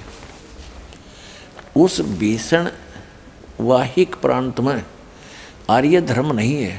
वहाँ बलि दैत्य से प्रेषित यही त्रिपुरासुर पुनः आ गया है, जिस महामायावी को मैंने भस्म कर दिया था। वह अयोनि से उत्पन्न श्रेष्ठ एवं दैत्य वंश का वर्धक है। मोहम्मद उसका नाम है। भगवान शिव बोले भोज राजा से कि इस स्तुति को सुनकर शिव ने भोज राजा से कहा कि भोजराज, आप महाकलेश्वर स्थान के वाहिक नामक भूमि प्रदेश में जाएं। वह भूमि मलेच्छों द्वारा दूषित हो रही है, नीचों द्वारा। उस भीषण वाहिक प्रांत में आर्य धर्म नहीं है। वहाँ बलि दैत्य को प्रेषित यही त्रिपुरासुर पुनः आ गया है, जिस मायावी को मैंने भस्म कर दिया था। वह अयोनि से उत्पन्न श्रेष्ठ एवं दैत्य वंश का वर्धक है। राक्षस दैत्य माने राक्षस वंश का वर्धक है, और उसका मोहम्मद उसका नाम है, जो सदैव पिशाच कर्म ही करता रहता है। अतः योनि से उत्पन्न श्रेष्ठ एवं दैत्य वंश का वर्धक है। ये उन पिशाचों में, इन मलेच्छों में श्रेष्ठ है, और दैत्य वंश का, राक्षस वंश का वर्धक है। और मोहम्मद उसका नाम है, मोहम्मद, जो सदैव पिशाच कर्म ही करता रहता है। अतः राजन, तुम इस धूर्त एवं पिशाच के प्रदेश में मत ठहरो, मेरी कृपा से तुम्हारी शुद्धि हो जाएगी। इसे सुनकर राजा अपने देश के लिए चल दिए। अपने शिष्यों समेत मोहम्मद यानी मोहम्मद भी सिंधु नदी के तट पर आया। उस कुशल मायावी ने प्रेम भाव से राजा से कहा, महाराज, आपके देव मेरे दास हैं। नरप, देखिए मेरा उत्तिष्ट भोजन करते हैं। इसे देख सुनकर राजा को महान आश्चर्य हुआ, और वह भी उस भीषण मलेच्छ धर्म का अनुयायी होने की सोचने लगा। उस समय कालिदास ने क्रुद्ध होकर मोहम्मद से कहा कि धुर्त, राजा को मोहित करने के लिए यह तुम्हारी माया है। अतः तुम ऐसे दुराचारी एवं वाहिक के अधमा अधम का मैं वध कर दूंगा। इतना कहकर वह ब्राह्मण निवारण मंत्र का 10 सहस्र जाप करने के उपरांत उसके 10अंश से आहुति प्रदान करने लगा। उसी में वह भस्म होकर मलेच्छों का देवता हो गया। तत्पश्चात उसके सभी शिष्यगण भयभीत होकर वाहिक देश चले गए। रात्रि के समय वह मायावी देव पिशाच के रूप से भोज से कहने लगा, तुम्हारा आर्य धर्म सभी धर्मों से उत्तम है। मैं तो ईसा की आज्ञा से दारुण धर्म का प्रचार कर रहा हूँ। लिंग कटाना सीखा, चोटीहीन होकर केवल दाढ़ी रखना, मेरी बड़ी बड़ी बातें करना, और सर्वबक्षी मेरे वर्ग के लोग होंगे। कौल तंत्र के बिना वे पशुओं के भक्षण करेंगे, और कुछ स्थान पर मूसल द्वारा अपने सभी संस्कार उनके होंगे। इसलिए यह मुसलमान जाति धर्म दूषक कही जाएगी। धर्म दूषक माने धर्म का नाश करने वाली। यह मुसलमान जाति धर्म दूषक कही जाएगी। इस प्रकार पैशाच धर्म मैं विस्तृत करूँगा। इतना कहकर वह चला गया, और राजा भी अपने घर लौट गए। पुण्यात्माओं, यदि भविष्य पुराण को ही मुसलमान प्रवक्ता डॉक्टर जाकिर नाइक जी सत्य मानते हैं, तो आपके सामने ये भविष्य पुराण भी रूबरू कर दी। अब आप निर्णय ले लेना है, ये क्या कहना चाह रहे थे हजरत मोहम्मद के विषय में, और भविष्य पुराण क्या बता रही है उसके विषय में। वो कैसे धर्म को चलाएगा, उसमें क्या क्या क्रिया होंगी, ये आपने पढ़ ली। अब इसके ऊपर ज़्यादा टिप्पणी दास नहीं करेगा। अब आपके सामने भक्त जितेंद्र सिंह, जितेंद्र दास आलू वालिया, पूना, महाराष्ट्र से परमात्मा से प्राप्त सुख को अपने मुख कमल से बयान करेंगे, और आप सुनिएगा। क्या शुभ नाम है जी आपका? मेरा नाम जितेंद्र सिंह आलू वालिया है। कहाँ से आए सर आप? मैं पूना से आया हूँ, महाराष्ट्र से। क्या काम करते हैं आप? मैं एक इंडस्ट्रियलिस्ट हूँ, फैक्ट्री है मेरी पूना में। हम लोग जो ट्रेलर्स वगैरह होते हैं, कंटेनर्स होते हैं, वो बनाते हैं। संत रामपाल जी महाराज की शरण माने से पहले कौन सी भक्ति करते थे आप? हमारे घर में शुरू से ही संतों का आना जाना काफ़ी था, तो मैं एक सिख होने के नाते गुरुद्वारे भी जाता था, लेकिन एक संत जी के भी शरण में मैं हमेशा बचपन से रहा हूँ, जो कि शिव जी की भक्ति करवाते थे। मुझे उन्होंने ओम नमो शिवाय नाम दिया हुआ था, और अब मान के चलिए कि ये जो जीवन है, जब हमने ये ज्ञान सतगुरु रामपाल जी महाराज से प्राप्त हुआ, तो उसके बाद ये पता चला कि जो जीवन है वो एक सुख और दुख में चलता है। जब हमारे पुण्य कर्म होते हैं तो काफ़ी सुख मिलते हैं, और जैसे ही हमारे पाप कर्म शुरू हो जाते हैं तो दुख की शुरुआत हो जाती है। तो जिन संतों से मैंने वो नाम लिया था, वो नाम की क्या ताकत थी, वो आज मुझे इस ज्ञान से पता चला है। उसकी कोई ताकत नहीं थी। क्योंकि मैं हर रोज़ का मेरा नियम ये था कि मैं जब घर से निकलता था, गुरुद्वारे जाता था, मत्था टेकता था। वहाँ से मेरी फैक्ट्री करीब करीब 1 घंटे दूर थी। आधे घंटे का सफ़र मैं सतनाम वाहिगुरु का जाप करता था, और आधे घंटे उसके बाद में मैं ओम नमो शिवाय का जाप करता था। और जब मैं फैक्ट्री पहुंचता था, उसके बाद देखता था कि दोनों कोई काम नहीं कर रहे हैं, उल्टा हर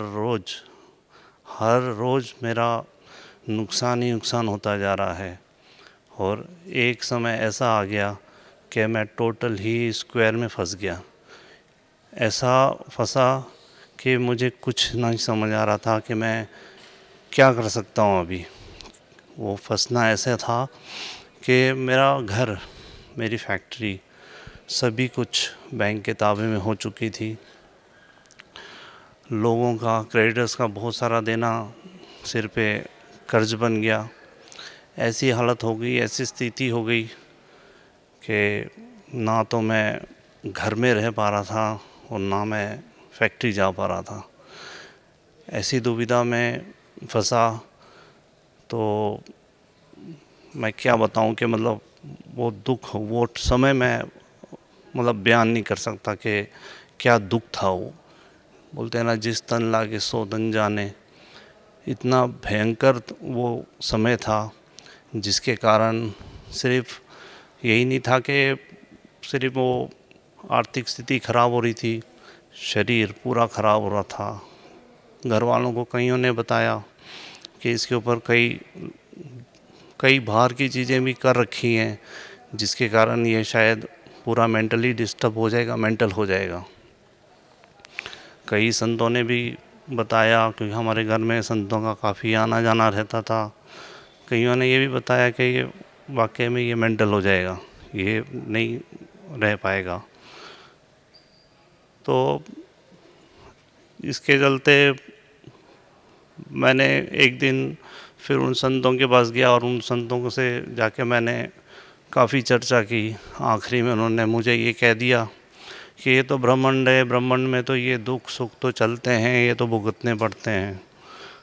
मैं बड़ा तड़फा, मैं आया और अपनी मदर के भाव में लपेट के मैं रोया, बहुत रोया। मैंने बोला मुझे नहीं पता क्या है ये, क्या ब्रह्मांड है और ये क्या स्थिति है, मुझे कुछ समझ में नहीं आ रही है।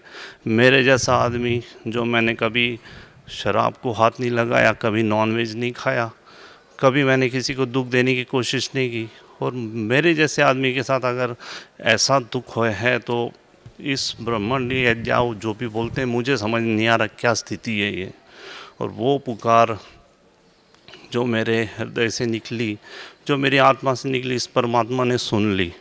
संत रामपाल जी महाराज की शरण में कैसे आए आप? संत रामपाल जी महाराज की शरण में मैं ऐसा आया कि संत रामपाल जी महाराज जी के एक शिष्य हैं पूना में ही, मैं गाड़ियाँ बनाता हूँ और वो गाड़ियाँ चलाते हैं जो हम कंटेनर्स वगैरह बनाते हैं, तो उनके लिए मैंने 2002 में मैं सदगुरु के शरण में आया था। तो 2002 में मुझे पता चला कि उन्होंने कुछ गाड़ियाँ बनवानी हैं, तो मैं उस ऑर्डर के लिए मैं उनके ऑफिस में गया था। उनका नाम रविंदर दास हैं।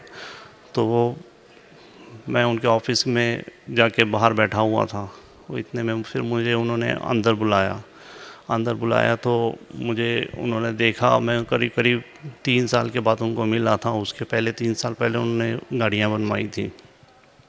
तो उन्होंने मुझे कहा कि जितेंद्र जी क्या हो गया, आपका चेहरा एकदम मतलब आपका पूरा ही रूप बदली हुआ है, क्या हो गया आपको ये? मैंने मतलब वहाँ पे मुझसे रहा नहीं गया, मैंने पूरी अपनी स्थिति बताई कि मैं किस तरह से फंस चुका हूँ और मेरे साथ क्या क्या बीत रहा है आज। मैं दोपहर के 2-2:30 बजे गया था। उन्होंने मुझे पूरा इस परमात्म ज्ञान का पूरा उन्होंने चीज़ समझाई हमको। वहाँ बैठे बैठे रात के 10:30-11 बज गए और मुझे समझ में आ गया कि यहाँ पर कोई चीज़ है, ये जो ज्ञान बता रहे हैं इसमें कुछ मतलब अंदर से आत्मा ने पूरी उस चीज़ को पकड़ लिया कि यहाँ पर कुछ ना कुछ बात बन जाएगी। क्योंकि इसके पहले भी मैंने कोई जगह नहीं छोड़ी, ना कोई मंदिर छोड़ा, ना कोई मस्जिद छोड़ा, ना कोई संत छोड़ा। हर एक के पास जा के मुझे फैमिली वाले भी ले जाते थे, क्योंकि मेरी तो मेंटली स्थिति इतनी ख़राब थी कि मुझे समझ में नहीं आता था कि क्या करूं। तो मुझे हर जगह ले जाते थे। तो जब मुझे ये ज्ञान पता चला तो मुझे लगा कि मैं तो वैसे दुख ही में काफ़ी था। मैं तो अपना दुख ही निवारण करने की कोशिश कर रहा था, ज्ञान को एक साइड में समझ रहा था, लेकिन मुझे ज़्यादा ये था कि मेरा दुख निवारण हो जाएगा इससे। मैंने उनसे कहा मुझे पूरा एड्रेस दीजिए सब। मैंने अगले दिन की टिकट की कोशिश की, वो नहीं मिली, उसके अगले दिन की मिली। मैं करोथा आश्रम पहुंच गया। करोथा आश्रम पहुंचने के बाद में जो मुझे सदगुरु के दर्शन हुए और जो मैंने वहाँ पे सब चीज़ें समझी, मैं वो दिन गया और ये दिन आया। मैंने पीछे अपने जीवन में कभी दुख नहीं देखा। फिर मेरे साथ बहुत कुछ होता था। जिस दिन मैं ट्रेन में बैठा था उस दिन भी हमारे फैक्ट्री में एलपीजी की पाइप को आग लग गई थी। आग लगते हुए पूरी आग चलते हुए पूरी सिलेंडर की तरफ बढ़ रही थी। सारे वर्कर्स वगैरह बाहर निकल गए थे। और फिर मुझे वहाँ से फ़ोन आया जब मैं करोथा आश्रम में था कि वो आग एकदम सिलेंडर के पास जाके अपने आप बुझ गई। मैंने सदगुरु के शरण में दंडवत मार के कहा गुरुजी आए दिन कुछ ना कुछ होता रहता है, बहुत मुसीबत है। मैं बहुत दुखी आ रहा था उस समय, मुझे कुछ समझ में नहीं आ रहा था क्या करूं। परमात्मा ने सिर पे हाथ रख के बोला बेटा ये आखिरी था, इसके बाद कुछ नहीं होगा, अभी ये आखिरी था बेटा। और मैं आज बताता हूँ वो 2002 और आज मुझे कुछ कोई हमारे यहाँ पे कोई मुश्किल नहीं, कोई तकलीफ़ नहीं, कुछ नहीं।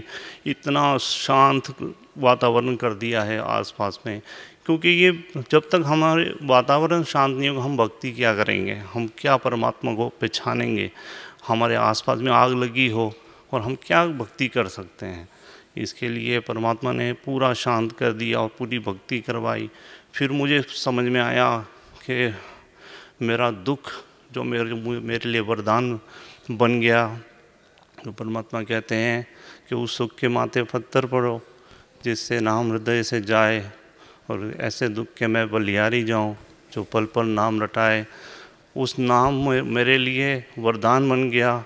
मुझे यहाँ पर आके पता चला कि वो मुझे दुख ही था जो मेरा यहाँ पे वरदान बन के और मुझे मोक्ष का मार्ग मिल गया।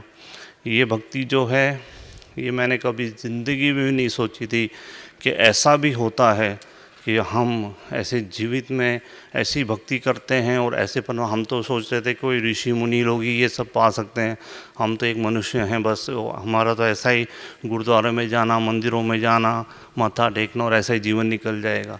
सर, संत रामपाल जी महाराज से नाम उपदेश लेने के बाद आपको क्या क्या लाभ मिला?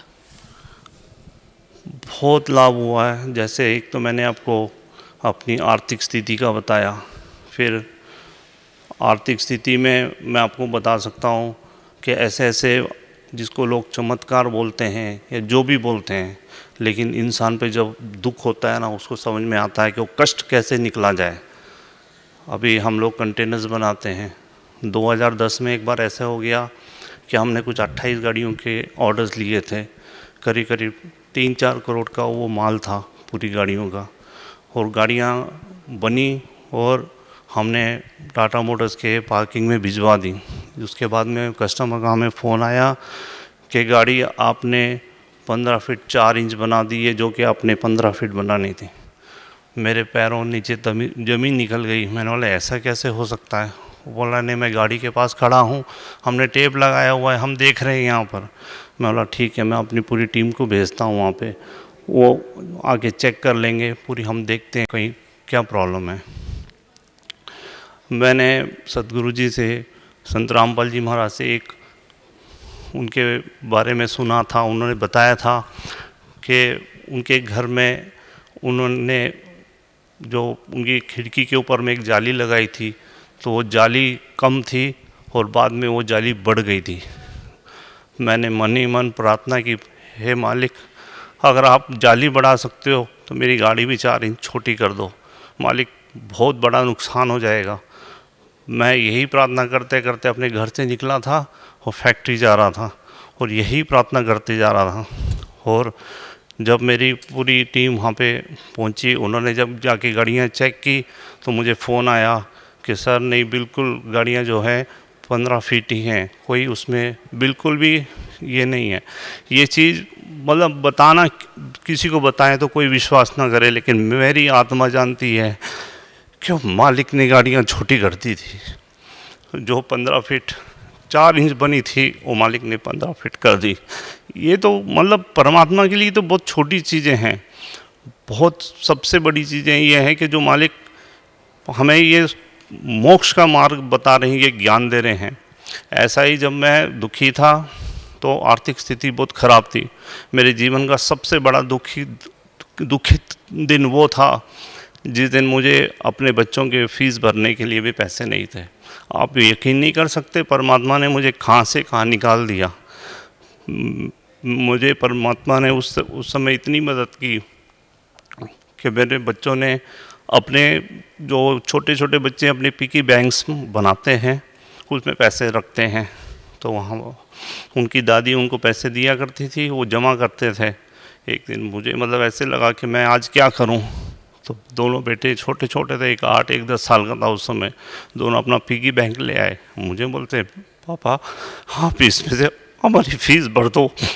मैं क्या बताऊँ, मैं क्या किस हालत में था उस समय, लेकिन इस मालिक ने इतना सुख दिया है, इतना सुख दिया है कि मैं बता नहीं सकता आपको कि मतलब किस किस लोगों के सामने मैंने क्या क्या नहीं किया उस समय, लेकिन कोई मदद के लिए नहीं आया इस परमात्मा के सिवा।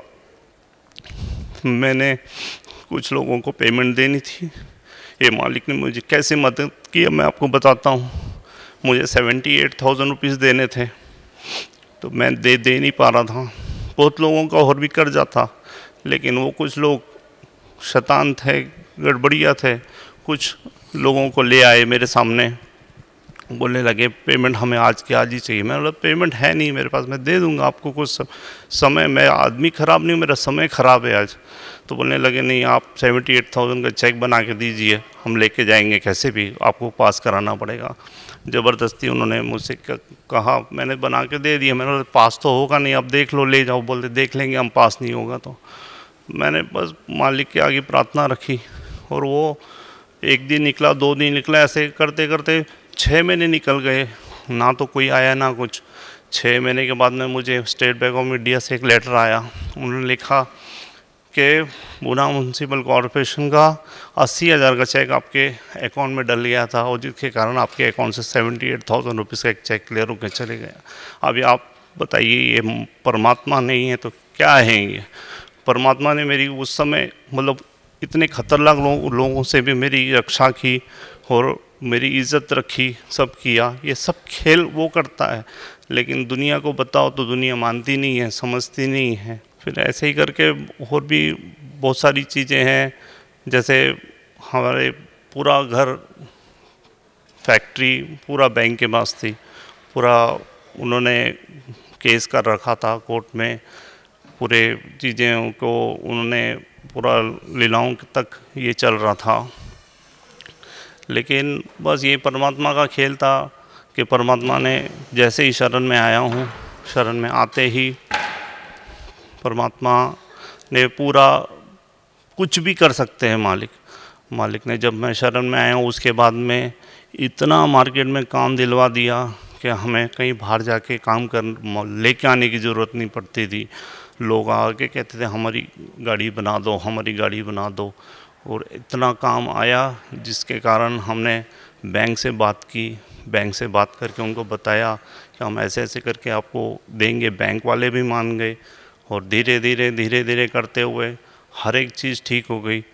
आज परमात्मा ने बहुत ही सुख दिए हैं और अब मैं मतलब माइनस से भी नीचे था वो, वहाँ से मुझे आज यहाँ परमात्मा ने अपने चरण कमलों में रखा हुआ है। मतलब इतना सुख दिया है कि मैं आपको, मेरे पास कोई वर्ड्स नहीं है कि जिससे मैं आपको उस डिस्क्राइब करके बता सकूं। जितेंद्र जी, भक्त समाज को आप क्या संदेश देना चाहते हैं? मैं यही संदेश देना चाहता हूं कि अभी आप देखिए मेरे जैसा आदमी जो कभी किसी को दुख नहीं देता था, नॉन वेज नहीं खाता था, ड्रिंक्स नहीं पीता था, और सुबह शाम हमारे घर में संतों का आना जाना रहता था, और गुरुद्वारे जाना था, मंदिर जाता था, सब करता था। मेरे साथ क्या हो गया? तो ये क्या है, यहाँ पे बस यही है कि हम अपने सब कर्मों के ऊपर चल रहे हैं। हमारे जितने पुण्य होंगे उतने हमको बस अच्छा उस समय मौज होगी, छाया रहेगी। जैसे हमारे पाप कर्म स्टार्ट हो जाएंगे, हमें धूप मिलेगी, हमें सेक मिलेगा, इतनी हीट मिलेगी आप अपने आप को नहीं पहचान पाओगे। तो हमें आज जो सदगुरु रामपाल जी महाराज ऑथेंटिक प्रूफ्स के साथ में हर ग्रंथ को बता रहे हैं, हर शास्त्रों को बता रहे हैं, हमें किसी को भी पूछने की ज़रूरत नहीं है। हमें बस इतना करना है कि आज जो वो टीवी चैनल्स पे बता रहे हैं, जो उनके सीडीज़ बनी हुई आप वो देख सकते हो, उनकी किताबें वो देख सकते हैं, हमें किसी को मत पूछिए, आप हमारा भी मत सुनिए ना। लेकिन इतनी बेनती है कि आप ये सिर्फ अपना थोड़ा सा समय निकाल के और इस चीज़ पे गौर करिए, और फिर 110% आपको बताते हैं कि इसमें कोई शंका नहीं मिलेगी, आपको कोई डाउट्स नहीं रहेंगे, हर चीज़ आपकी क्लियर हो जाएगी और आपको, आप परमात्मा पा सकते हैं, आप मोक्ष प्राप्त कर सकते हैं। इतना गारंटेड मार्ग है ये। जितेंद्र जी, आप बता रहे थे कि आप सतनाम वाहेगुरु जी का जाप करते थे, तो ये सतनाम वाहेगुरु जी क्या है? सतनाम वाहेगुरु जी मुझे सदगुरु रामपाल जी महाराज के शरणों में आने के बाद में इसका मतलब समझा कि मैंने कितना जाप किया उसका, और उसका असली में मतलब ये है कि जब ये गुरु नानक देव जी को जब कबीर साहिब जी सचखंड लेके गए थे, और वहाँ पे जाने के बाद में गुरु नानक देव जी ने ये कहा था कि मुझे यहीं रहने दो, मुझे वापस मत भेजो उस काल के लोग में। तो कबीर साहिब जी ने बोला था नहीं, आपको हम विधि बताएंगे, आपको विधि बताना है, मैं वहाँ पे आपको मिलूँगा, गुरु रूप में मिलूँगा, आपको सतनाम दूंगा, फिर आपको फिर मोक्ष प्राप्त होगा और आप आ सकते हैं। फिर गुरु नानक देव जी ने जब वहाँ से आए थे वापस, और उन्होंने उदासी स्टार्ट की थी, पहली उदासी जैसे उनकी काशी की थी, तो उन्होंने यही कहा था कि वही गुरु मिले और मुझे सतनाम दे, सतनाम वाहे गुरु, मतलब वही गुरु मिले मुझे और वही सतनाम दे मुझे, जिससे कि मेरा मोक्ष हो। असली में इसका मतलब ये कोई नाम वगैरह नहीं है, ये गुरु नानक देव जी से मुख से निकले हुए ये शब्द हैं, जिससे कि वो मोक्ष प्राप्त कर सकते थे उसके द्वारा। ये कोई नाम जपने का नहीं है, ये वो गुरु को ढूंढ रहे थे, उस सच्चे गुरु को ढूंढ रहे थे, जिससे कि उनको सतनाम प्राप्त हो सके। तो क्या आपका मानना है कि कबीर परमात्मा ने, गुरु नानक जी जो थे उनके पूज्य गुरुदेव कबीर परमात्मा ही थे। बिल्कुल, इसमें कोई डाउट ही नहीं है। उनको भई नदी के ऊपर आके मिले हैं। आज हर सिख जानता है भई नदी की साखी क्या थी, सब जानते हैं। भई नदी के ऊपर आके जिंदा रूप में, जिंदा महात्मा के रूप में उनको मिले थे, और इसी रूप में कबीर साहब जी हर संतों को मिले हैं। जिनको भी उस समय वो गरीबदास जी को लेके गए या धर्मदास जी को लेके गए, जिनको भी मिले हैं वो जिंदा महात्मा के रूप में मिले हैं। और गुरु नानक देव जी को भी उसी रूप में वो मिले थे, और उसी रूप में उन्होंने उनके साथ में वार्तालाप की थी। और ये साक्षात मतलब चीज़ें लिखित में हैं, इसमें कोई डाउट नहीं है। तो अगर फिर डाउट करने जाएं तो फिर बहुत सारी बातें मनमुखी करें तो कर सकते हैं, लेकिन ऑथेंटिकली तो जब तक हम नहीं देखेंगे तो कोई भी मानेगा नहीं। इसलिए ये ऑथेंटिक प्रूफ्स हैं, लिखित में हैं, सब चीज़ें सामने दिखाई देती हैं। और देख के भी अगर कोई अनजान पुना करे तो फिर तो वो परमात्मा पाना ही नहीं चाहता, वो लोगों को भटकाना चाहता है। और मैंने एक चीज़ और देखी है इस जीवन में कि जो खास करके हमारे धर्म के, सारे धर्म के ठेकेदार हैं, इन्होंने सबसे ज़्यादा काम बिगाड़ा हुआ है समाज का, क्योंकि ये अपनी ही उल्लू सीधा करने के लिए भगत समाज को भिका देते हैं, उनको गलत रास्ते पे लगा देते हैं। बस उनको ये बोल देंगे नहीं ये ऐसा ही बता रहे हैं, वो वैसा ही बता रहे हैं। असलियत में जो भी भक्ति करना चाहता है, जो परमात्मा पाना चाहता है, आज हम पढ़े लिखे हैं, आज हमको कोई बहका नहीं सकता। हाँ, आज हम अपने आँखों से देखें ना, हम समझ सकते हैं, पढ़ के समझ सकते हैं। हमको ज़रूरत नहीं इतने मोटे मोटे ग्रंथ खोल के पढ़ना। आप संत रामपाल जी महाराज की सत्संग आता है वो सुनिएगा, बिल्कुल निष्पक्ष होकर सुनिएगा, और फिर देखिएगा आप हर एक चीज़, हर ग्रंथ उन्होंने सामने रखा हुआ है, हम देख सकते हैं ना। और देख के भी अनदेखा करें तो फिर हम भक्ति नहीं करना चाहते। इसके लिए अगर हम थोड़ी सी, इतनी हमारी सिर्फ हर पूरे भगत समाज के आगे प्रार्थना है कि थोड़ी सी अपना समय निकालें और इस ज्ञान को सुनें, खुद समझें। किसी की ज़रूरत नहीं है इसमें कोई भी किसी से समझने की, ये ज्ञान अपने आप समझ में आ जाता है। अगर हम कोशिश करेंगे, हम परमात्मा पा जाते हैं, तो हम इस सत्संग को, सदगुरु जी के सत्संग को सुन के और उनकी किताब पढ़ के हर हालत में 100% इस ज्ञान को समझ सकते हैं। तो सभी चीज़ें देख के, हम आज पढ़े लिखे हैं, हम देख के समझ सकते हैं ना कि who is God, Kabir is God, no doubt. कोई भी डाउट रहता ही नहीं, 1% भी डाउट नहीं रहता मन के अंदर में कि कबीर इज़ नॉट गॉड। ऐसा बिल्कुल भी कभी भी शंका आ ही नहीं सकती। क्यों? क्योंकि हमारे ग्रंथ हैं और हम ग्रंथों को देख के समझ सकते हैं उसको। तो इसके लिए अगर हम परमात्मा पाना चाहते हैं तो अगर हम अपने ग्रंथों को ध्यान से समझेंगे, सुनेंगे, तो हमें हर हालत में ये यकीन हो जाएगा कि कबीर इज़ गॉड। क्या आप मानते हैं कि जो भक्ति आज आपके पूज्य गुरुदेव संत रामपाल जी महाराज आपको दे रहे हैं, क्या वही भक्ति गुरु नानक देव जी ने भी की थी? बिल्कुल बिल्कुल 100% वही भक्ति की थी। क्योंकि जब पूरा ये प्रकरण हमारे सामने संत रामपाल जी महाराज ने अपने ही ग्रंथों से निकाल के सामने रख दिया है, तो उसमें तो कोई डाउट ही नहीं रहा ना। और वो जो 2 अक्षर का नाम है, सतनाम जो है, वो संत रामपाल जी महाराज ने हमें गुरु नानक देव जी की जो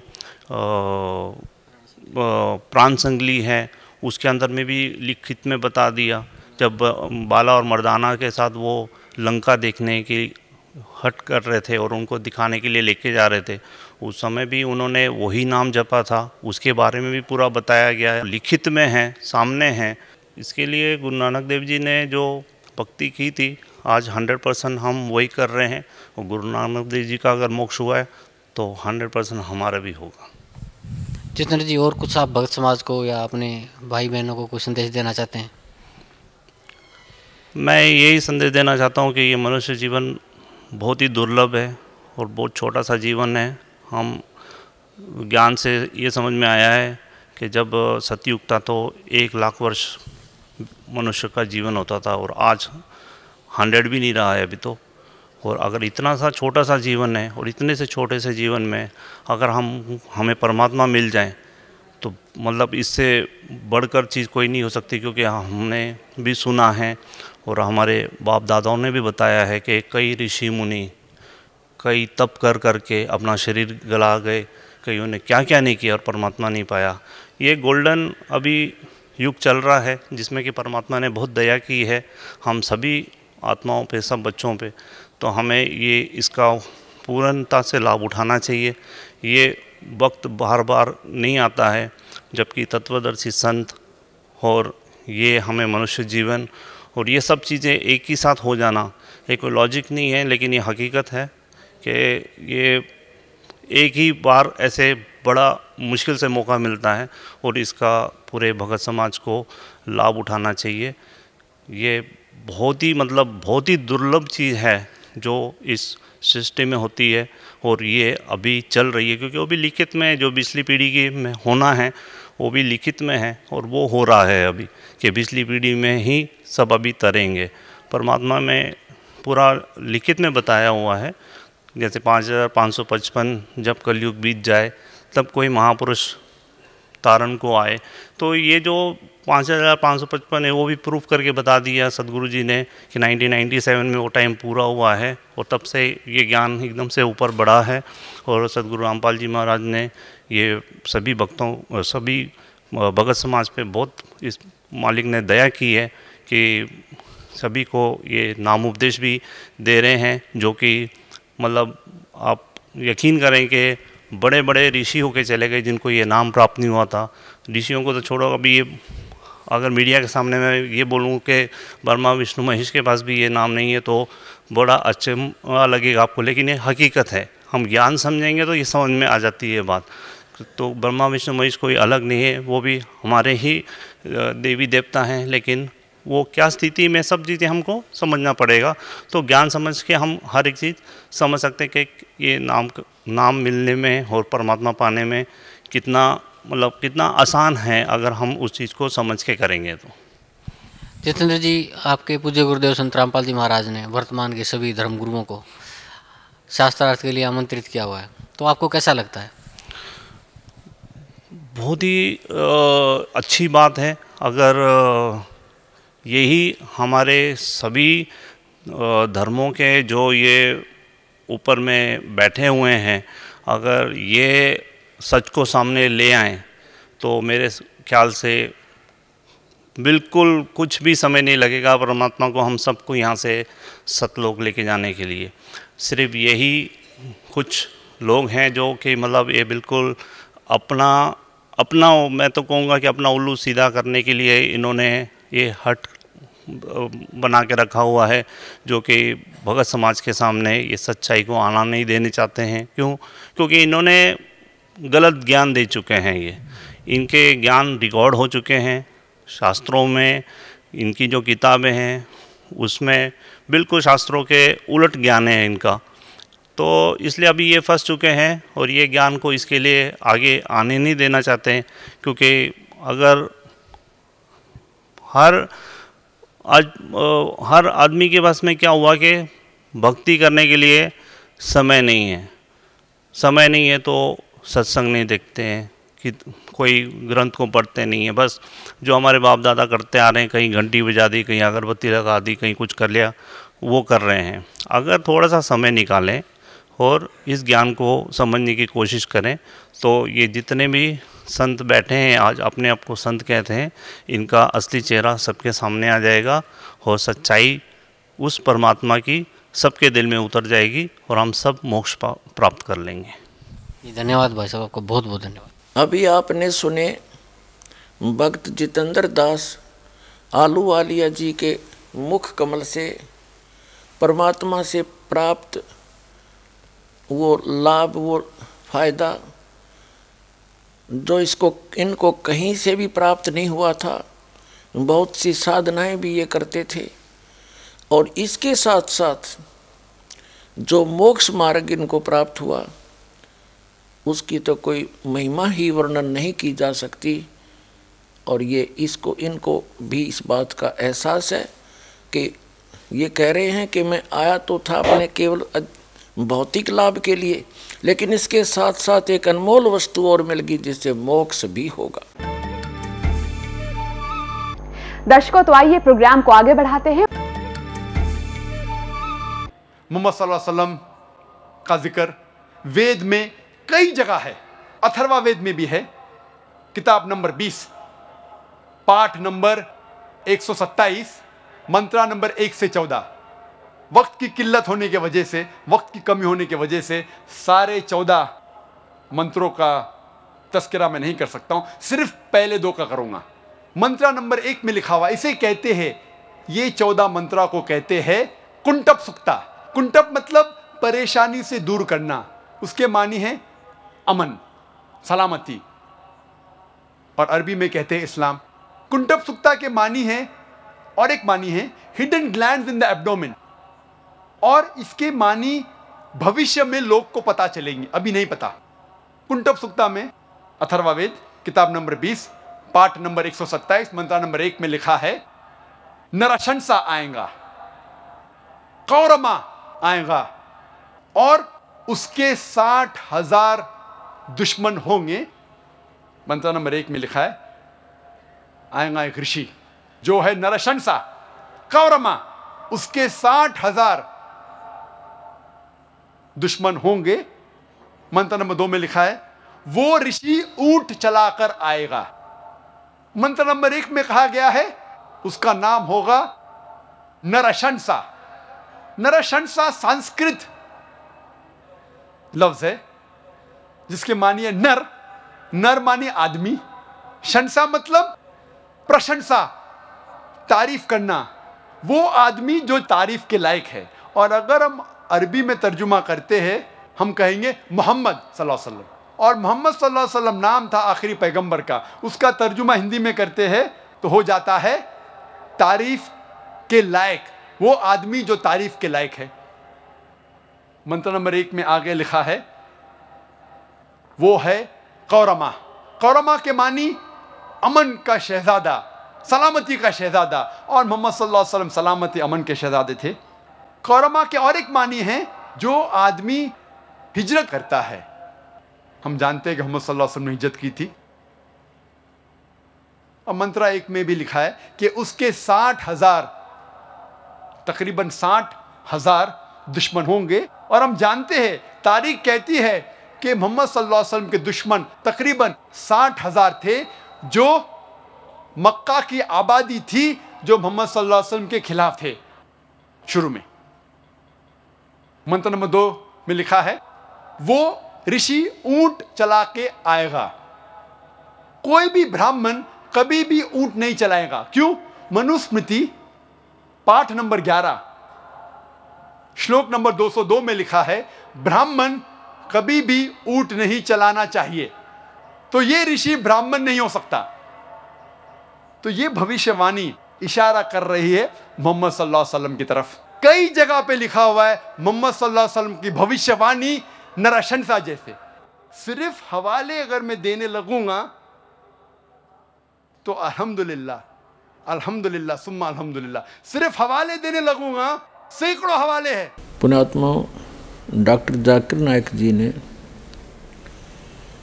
सदग्रंथों को ठीक से ना समझकर अपनी अज्ञानता से कुछ भ्रांतियाँ फैलाई हैं। उनके समाधान के लिए सदग्रंथों को आपके रूबरू करते हैं, क्योंकि डॉक्टर जाकिर नाइक जी ने तो अभी तक सदग्रंथों की केवल जल्द दिखाई है, और दास दिखाएगा इनके अंदर की सच्चाई। डॉक्टर जाकिर नाइक जी ने कहा है कि हजरत मोहम्मद जी का वर्णन वेदों के अंदर भी है, और किस बात से वो सिद्ध करना चाहते हैं कि वेदों में नरशंसा शब्द है, उसका अर्थ होता है प्रशंसित व्यक्ति। तो केवल एक नरशंसा से ये सिद्ध नहीं हो जाता कि हजरत मोहम्मद जी के ही विषय में ये जानकारी है। उसके पश्चात उन्होंने कहा कि अथर्ववेद कांड 20 सूक्त 127 के मंत्र 1-2 में भी कहा है कि वो व्यक्ति आएगा, ऊँटों पर चढ़ के आएगा। तो हजरत मोहम्मद जी ऊँटों पर ही चला करते थे। अब आपको दिखाते हैं अथर्ववेद में तो ये लिखा है, अथर्ववेद कांड नंबर 20 अनुवाक नंबर 127 के मंत्र 1-2 में लिखा है कि वो व्यक्ति रथ में चलेगा, उन रथों को ऊँट और ऊँटनियाँ खींचेंगी। तो रेगिस्तान के अंदर जहाँ हजरत मोहम्मद जी रहा करते थे वहाँ रथ नहीं चलते थे।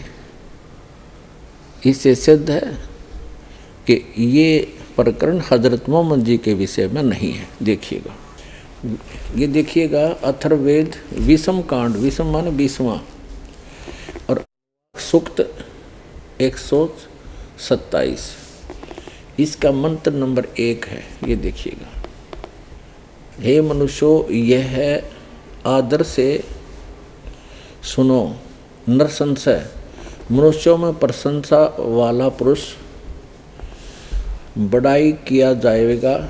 हे पृथ्वी पर रमण करने वाले राजन, 60 सहस्र 60,000 और 90 और अनेक दानों को हिंसकों के फेंकने वाले वीरों के बीच हम पाते हैं। इसका अर्थ ये है। अब ये दिखाते हैं दूसरा, इसमें क्या अर्थ किया है।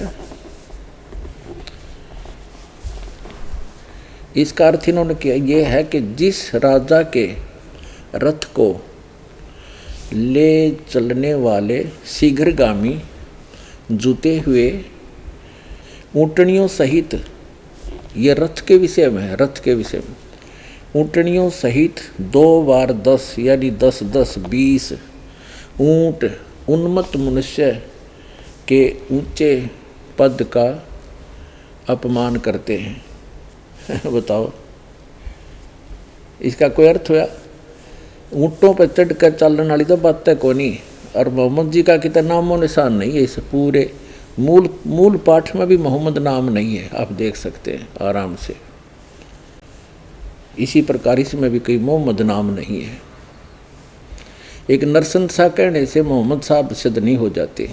इसी तरह इन्होंने अन्य वेदों के प्रमाण झूठे, यूजलेस अपने प्रमाण में लिए हैं, जो कहीं पर भी हजरत मोहम्मद जी के विषय में प्रमाणित नहीं होते। पुण्यात्माओं, वैसे वेद कोई भविष्य ज्योतिष की पुस्तक नहीं है। ये गॉड गिवन स्पिरिचुअल नॉलेज है।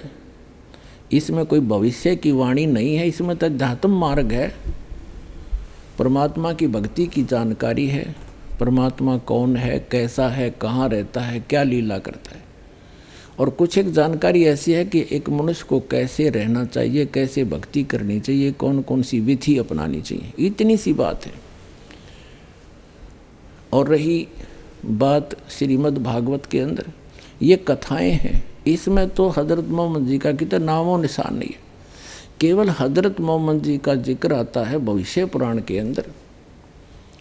कलयुग के अंत जो प्रकरण चलता है कलयुग का, उसमें आता है। उसके विषय में आपको जानकारी दी है और आगे भी हम देंगे। तो कहने का भाव ये है कि भविष्य पुराण का अर्थ तो होता ही भविष्य की जानकारी, उसका नाम ही, नाम से ही सिद्ध है कि वो भविष्य का ज्ञान कराता है। हम भविष्यवाणी मोहम्मद सल्लल्लाहु अलैहि वसल्लम की जिक्र करेंगे हिंदू धर्म की किताबों में तो सारा दिन भी कम लगेगा। और मैंने एक तकरीर की, मोहम्मद सल्लल्लाहु अलैहि वसल्लम का जिक्र, मोहम्मद सल्लल्लाहु अलैहि वसल्लम की भविष्यवाणी हिंदू धर्म की किताबों में, वो कसट अगर आप देखेंगे उसके अंदर और तफसील से बात किया। मैं पूरी बात नहीं किया, तकरीर इतनी लंबी नहीं हो सकती, लेकिन और तफसील से बात किया हूँ। वक्त की किल्लत, वक्त की कमी होने की वजह से और एक भविष्यवाणी का जिक्र करूँगा मोहम्मद सल्लल्लाहु अलैहि वसल्लम के बारे में हिंदू धर्म की किताब में। वो है कल्कि अवतार के बारे में। कल्कि अवतार का जिक्र है भागवत पुराण में खंड 12 अध्याय 2 श्लोका 18 से 20 तक के, जिसमें लिखा हुआ है वो विष्णु यश के घर में पैदा होगा जो एक नेक ब्राह्मण है, संभाला गांव का सदर सरदार, और उसका नाम होगा कल्कि। उसको 8 गुण दिए जाएंगे। उसको दिया जाएगा एक सफेद घोड़ा और उसके हाथ में होगा सीधे हाथ में एक तलवार, और वो लोगों को सच्चाई दिखाएगा, अंधकार से लेके आएगा रोशनी तक।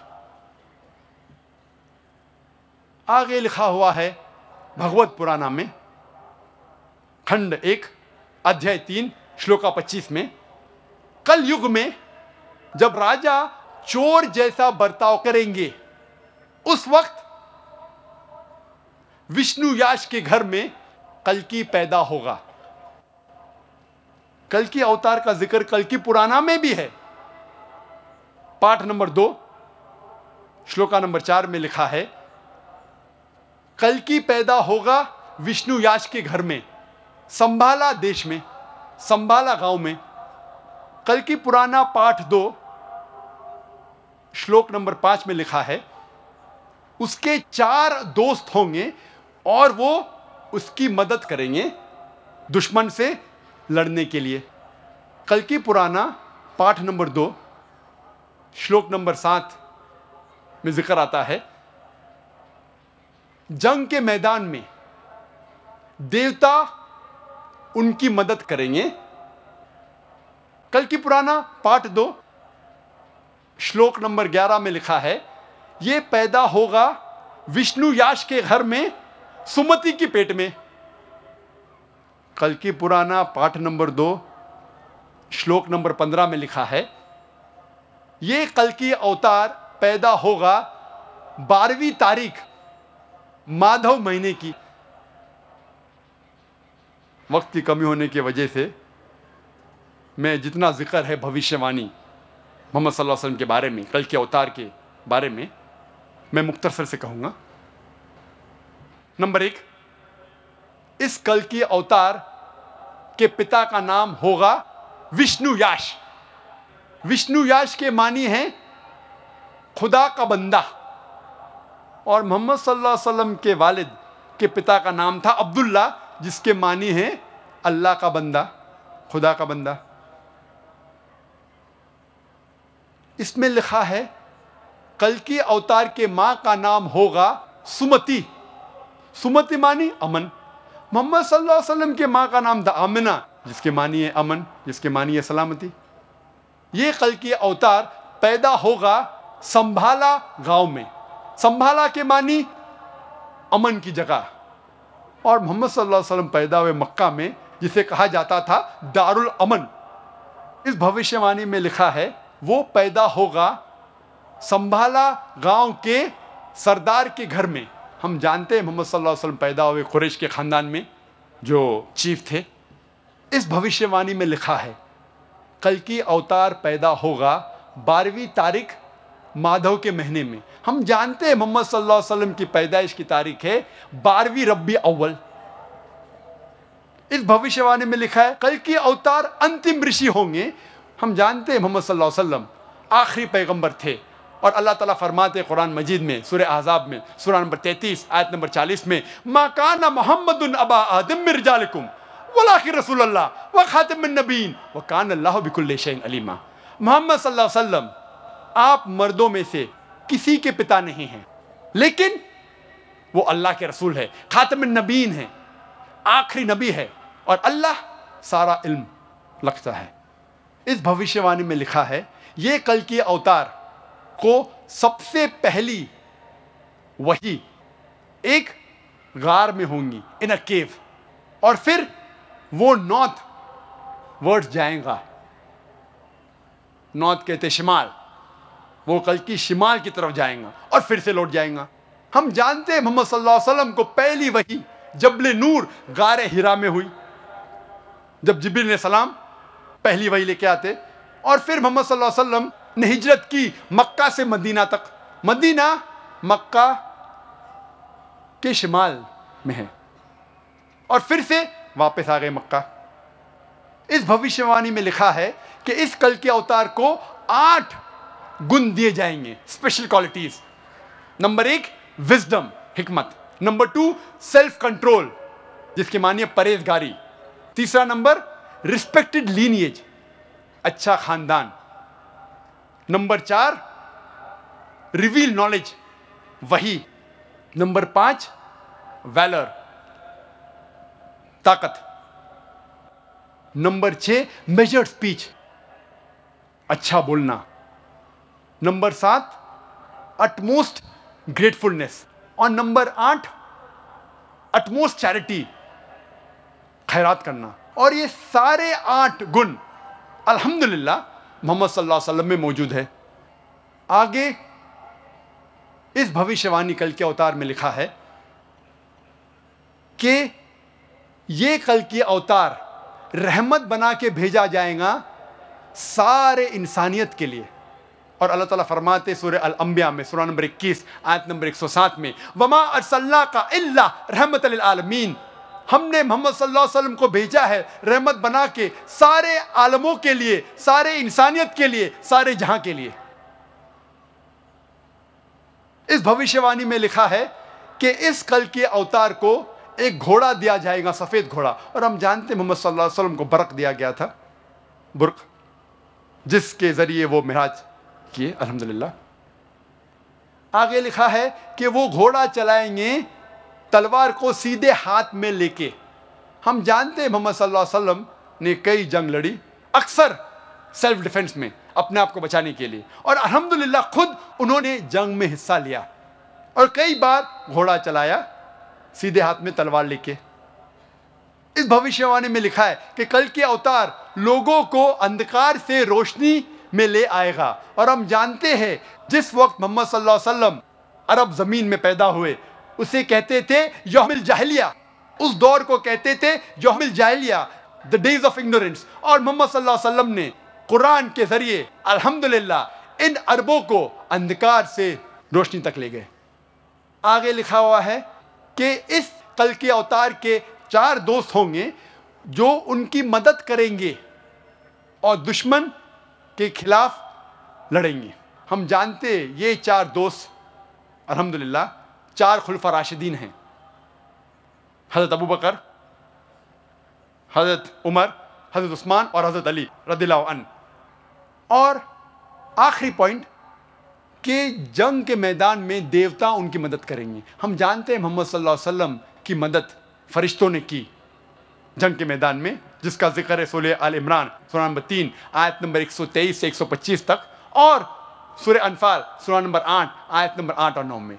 ये था मुख्तसरन से कल्कि अवतार का जिक्र और मोहम्मद सल्लल्लाहु अलैहि वसल्लम की भविष्यवाणी हिंदू धर्म की किताबों में। अब इनकी एक अन्य और झूठ सिद्ध करते हैं अपने आत्माओं। डॉक्टर जाकिर नाइक जी ने कहा है कि हजरत मोहम्मद जी ही कल्कि नामक अवतार थे और उसका प्रमाण उन्होंने बताया है कि उनके प्रमाण कल्कि नामक अवतार होने का प्रमाण श्रीमद् भागवत के अंदर है। अब श्रीमद् भागवत के अंदर उस कल्कि नामक अवतार का जिक्र कहाँ है वो आपको दिखाते हैं। डॉक्टर जाकिर नाइक जी कहते हैं कि श्रीमद् भागवत अर्थात श्रीमद् भागवत सुधा सागर के अंदर हजरत मोहम्मद जी के विषय में लिखा है कि वो कल्कि अवतार रूप में अवतरित होंगे और उनका नाम भी सारा कुछ मिलाने की चेष्टा की है। कल्कि अवतार कब उत्पन्न होंगे इसके विषय में डॉक्टर जाकिर नाइक जी बिल्कुल नहीं जानते और न ही इन्होंने किसी ग्रंथ, किसी पुस्तक को पढ़ा। इसको कोई पुस्तक हाथ लगी किसी पहले मुसलमान ने अपने ऐसी अज्ञान को आधार बना के उसके अंदर ये मंत्र कोड कर रखे हैं, ये अध्याय और पुस्तक लिखी हुई है, जिसमें ये कलयुग का वर्णन चल रहा है। ये देखिएगा, द्वादश स्कंध और 935 पृष्ठ पे ये है श्रीमद् भागवत। हम यहाँ आ जाते हैं नीचे। दूसरा है कलयुग का धर्म। सुखदेव जी कहते हैं परीक्षित, समय बड़ा बलवान है, ज्यों ज्यों घोर कलयुग आता जाएगा त्यों त्यों उत्तरोत्तर धर्म सत्य पवित्रता क्षमा दया आयु बल और समण शक्ति लोप हो जाएगी। यानी लोगों की आयु भी कम हो जाएगी जब कलयुग बढ़ता चला जाएगा। अब यहाँ दिखाते हैं, अब हम आगे 936 पृष्ठ पे। कलयुग में मनुष्यों की परम आयु, जिसमें कल्कि नामक अवतार अवतरित होंगे, उस समय कलयुग में मनुष्यों की परम आयु केवल 20 या 30 वर्ष होगी। अपने आत्माओं, जिस समय हजरत मोहम्मद जी का जन्म हुआ उस समय 20 और 30 वर्ष आयु नहीं थी, 100 वर्ष से भी ऊपर की आयु थी। तो ये आज से लगभग सन 2013 से लगभग लाखों वर्ष बाद कल्कि नामक अवतार आएंगे।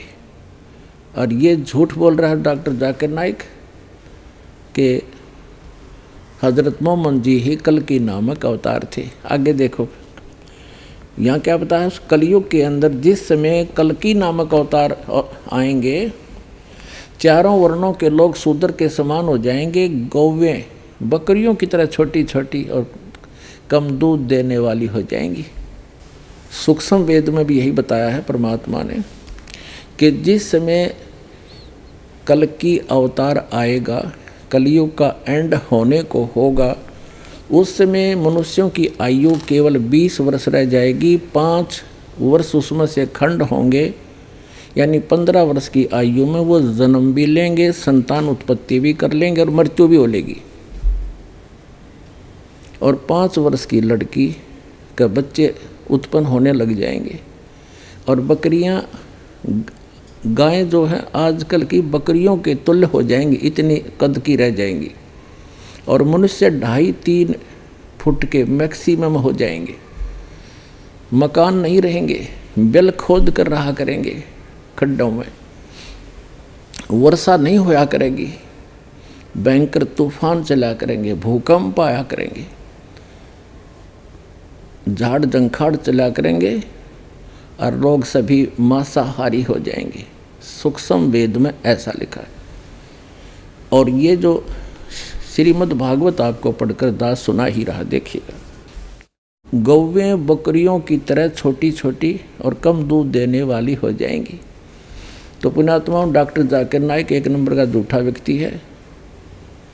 इसने कसम खा रखी है कि जो कहूँगा झूठ कहूँगा, झूठ के अतिरिक्त कुछ नहीं कहूँगा।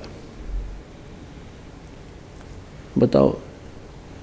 और हजरत मोहम्मद जी का जन्म तो आज से 1400 वर्ष पहले हुआ था, जब तो गायें और तगड़ी तगड़ी होती थी। तो कोरी झूठ बोल रहा है। और ये जो प्रमाण में ले रहा है कि हजरत मोहम्मद जी का जिक्र श्रीमद् भागवत के अंदर कल्कि नामक अवतार रूप में है, ये कोरी झूठ है इसकी। और देखो आगे, परीक्षित अधिक क्या कहें, कलयुग का अंत होते होते मनुष्यों का स्वभाव गधों जैसा दुस्साह बन जाएगा। यानी कलयुग के अंत की बात है ये।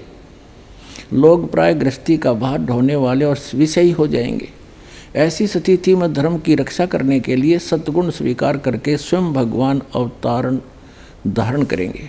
पुण्यात्माओं, सूक्ष्म वेद में एक निष्कर्ष है, कंप्लीट कोड गिवन है, उसमें लिखा है कि राजा हरिश्चंद्र जी वर्तमान के अंदर, वो स्वर्ग के अंदर हैं,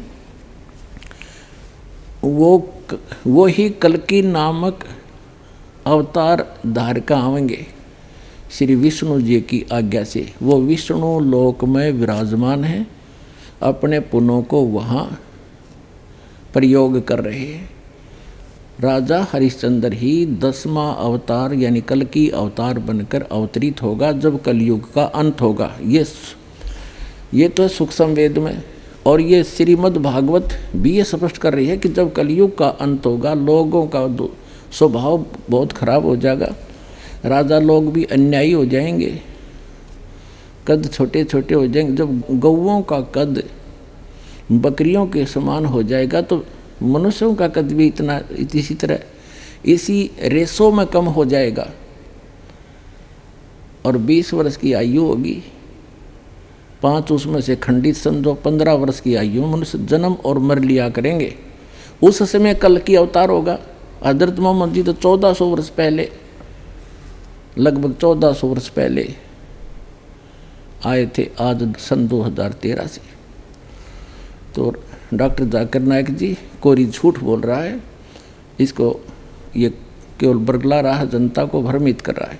और देखें प्रिय प्रक्षित, ये हमने पढ़ लिया, भगवान विष्णु सर्वशक्तिमान है, वे सर्वरूप होने पर भी चराचर जगत के सच्चे शिक्षक सद्गुरु हैं, वे साधु सज्जन पुरुषों के धर्म की रक्षा के लिए उनके कर्मों का बंधन काटने एवं उन्हें जन्म मृत्यु के चक्र से छुड़ाने के लिए अवतार ग्रहण करते हैं।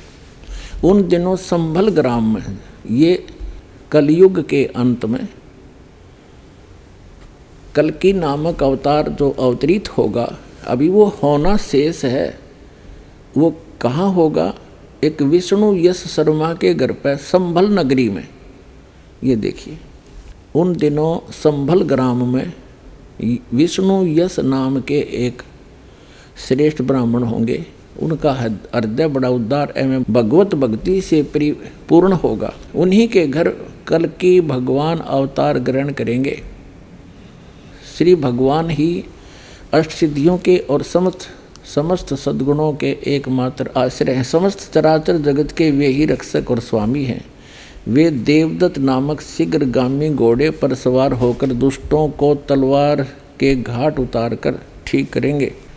प्रिय परीक्षित, जब सब डाकुओं का संहार हो चुकेगा तब नगर की और देश की सारी प्रजा का हृदय पवित्रता से भर जाएगा, क्योंकि भगवान कल्कि के शरीर में लगे हुए अंगरा का स्पर्श पाकर अत्यंत पवित्र हुई वायु उनका स्पर्श करेगी और इस प्रकार वे भगवान के श्री विग्रह की दिव्य गंध प्राप्त करेंगे। उनके पवित्र हृदय में सत्वमूर्ति भगवान वासुदेव विराजमान होंगे और उनकी संतान पहले की भांति हर्षपुष्ट और बलवान होने लगेगी। प्रजा के नैन मनोहरी हरि ही धर्म के रक्षक और स्वामी हैं। वे ही भगवान जब कल्कि के रूप में अवतार ग्रहण करेंगे उसी समय सतयुग का प्रारंभ हो जाएगा और प्रजा की संतान परंपरा स्वयं ही सतगुण के युक्त हो जाएगी।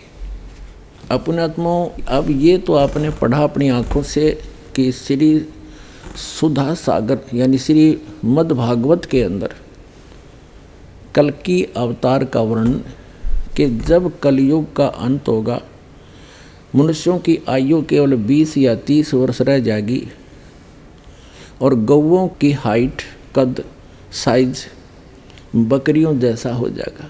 लोग बड़े राक्षस स्वभाव के हो जाएंगे, राजा भी डाकू बन जाएंगे। और उसमें वो कल्कि अवतार अवतरित होगा विष्णु यश शर्मा के घर पर संभल नगर में होगा, अभी आगे होने वाला है। और जिस समय हजरत मोहम्मद जी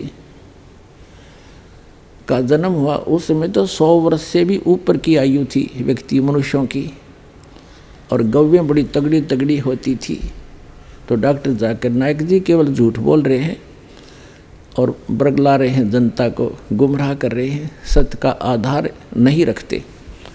अब ये तो आपने पढ़ा वेद व्यास रचित श्रीमद् भागवत में कल्कि नामक अवतार का और कलयुग के अंत और सतयुग के प्रारंभ का विवरण। अब सूक्ष्म वेद में ऐसा लिखा है, राजा हरिश्चंद्र कल्कि नाम के अवतार रूप धारण करके आएंगे विष्णु दत्त शर्मा के घर पर संभल नगरी में एज इट इज है।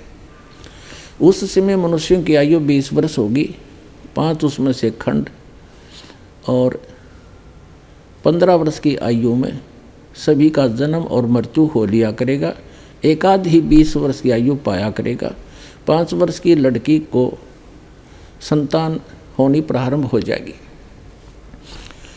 फिर आगे क्या बताया है कि 3 हाथ अंश खींच लेत कलयुग धरती का, उगे कोई ना बीज हाल कह दूं पृथ्वी का। सूक्ष्म वेद में परमात्मा ने बताया है कि जब कलयुग का अंत होगा 3 हाथ, आज के 3 हाथ यानी 4.5 फुट नीचे तक धरती का उपजाऊ अंश नष्ट हो जाएगा। उस समय लोग केवल बिल खोद कर रहा करेंगे, दुराचारी हो जाएंगे, न्याय नहीं रहेगा, छोटे छोटे कद होंगे, वृक्षों के फल लगने बंद हो जाएंगे, पत्ते भी नहीं रहेंगे, ऐसी स्थिति आ जाएगी और सभी का स्वभाव बहुत बुरा होगा तकरीबन अधिक से अधिक। उस समय केवल जो भक्ति युक्त व्यक्ति होंगे, उस समय जिनमें जरा सी भी आस्था भगवान की होगी, वो बचेंगे। बाकी सबको वो कल्कि नामक अवतार राजा हरिश्चंद्र आएगा भगवान विष्णु की आज्ञा से, वो सबको मार डालेगा। उसकी कहते हैं बहुत लंबी खड्ग होगी, बहुत तगड़ा शरीर होगा, बहुत लंबी तलवार होगी और ऐसे काटेगा जैसे घास काटा करे किसान, सब इन दुष्ट टाइप के व्यक्तियों को। उस समय केवल जरा से भी भगवान से डरने वाले व्यक्ति होंगे, वही उन्हीं को छोड़ेगा। उस समय धरती का उपजाऊ अंश नहीं रहेगा, इतना वातावरण दूषित हो जाएगा, वर्षा होनी बंद हो जाएगी। फिर क्या होगा, परमात्मा की रजा से बहुत ज़बरदस्त वर्षा होगी और जो बचे हुए व्यक्ति वो पहाड़ों पर चले जाएंगे, ऊंचे स्थानों पर, और सब पृथ्वी पर 20-20, 30-30, 50-50 फुट पानी भर जाएगा। इस तरह कलयुग का अंत होगा और फिर धीरे धीरे ये जल सूखेगा। जमीन का जो अन उपजाऊ अंश है, नीचे जो विष भर गया, जैसे आजकल आप देख रहे हो एक फसल को परिपक्व करने के लिए 3-3, 4-4 बार ये यूरिया वगैरह खाद डाला जाता है, ये पृथ्वी के उपजाऊ अंश को नाश कर देगा और इसमें विष भर जाएगा, पृथ्वी के अंदर नीचे नीचे फैल जाएगा। तो उस समय दोबारा वर्षा इतनी होगी, फिर वो धीरे धीरे नेचुरल तरीके से सूखेगी। वो सब विष जो अब डाला जा रहा है, ये खाद वगैरह, ये ऊपर आ जाएगा और वाष्पीकरण हो जाएगा, फिर धीरे धीरे सूखेगा। उसके बाद पूरी पृथ्वी हरी भरी जंगलों से, बड़े सुंदर फलदार वृक्षों से भर जाएगी, वातावरण शुद्ध होगा। फिर क्या होगा कि माता पिता तो छोटे छोटे होंगे और बच्चों की का कद उनसे ज़्यादा बढ़ता चला जाएगा, क्योंकि वृक्षों की अधिकता से ऑक्सीजन की वृद्धि होगी, कार्बन डाइऑक्साइड का नाश होगा, ओजोन गैस फिर से यथास्थिति में हो जाएगी। इस प्रकार फिर सतयुग का प्रारंभ होगा और ऐसे वो कल्कि नाम के अवतार का वर्णन है डॉक्टर जाकिर नाइक जी ने, जो श्रीमद् भागवत को आधार बनाकर हजरत मोहम्मद जी को सिद्ध करना चाहा, वो कति कोरी झूठ है। इनका सारा ही जो विवरण है वो केवल जनता को बरगलाने के लिए और केवल असत्य प्रचार का ही उद्देश्य रखते हुए ये अपना प्रचार करते हैं। दर्शकों, अभी आपने सुने जगत गुरु तत्वदर्शी संत रामपाल जी महाराज के विचार, और आइए अब जानते हैं मुसलमान धर्म के प्रवक्ता डॉक्टर जाकिर नाइक जी के विचार। अब हम तस्किरा करेंगे मजहब इस्लाम में खुदा का तसव्वुर, अल्लाह का तसव्वुर, और सबसे बेहतरीन जवाब कोई भी मुसलमान आपको दे सकता है वो है, आपको कहेगा सूरह इखलास के बारे में, सूरा नंबर 112 आयत नंबर 1 से 4, जहां अल्लाह सुब्हानहू व तआला फरमाते कुल हुवल्लाहु अहद, कहो कि अल्लाह एक है, अल्लाह समद, अल्लाह बेनियाज है, लम यलिद वलम युलद, ना वो किसी को जनता है ना किसी से जना है, वलम यकुल्लहु कुफुवन अहद, उसके जैसा कोई नहीं है।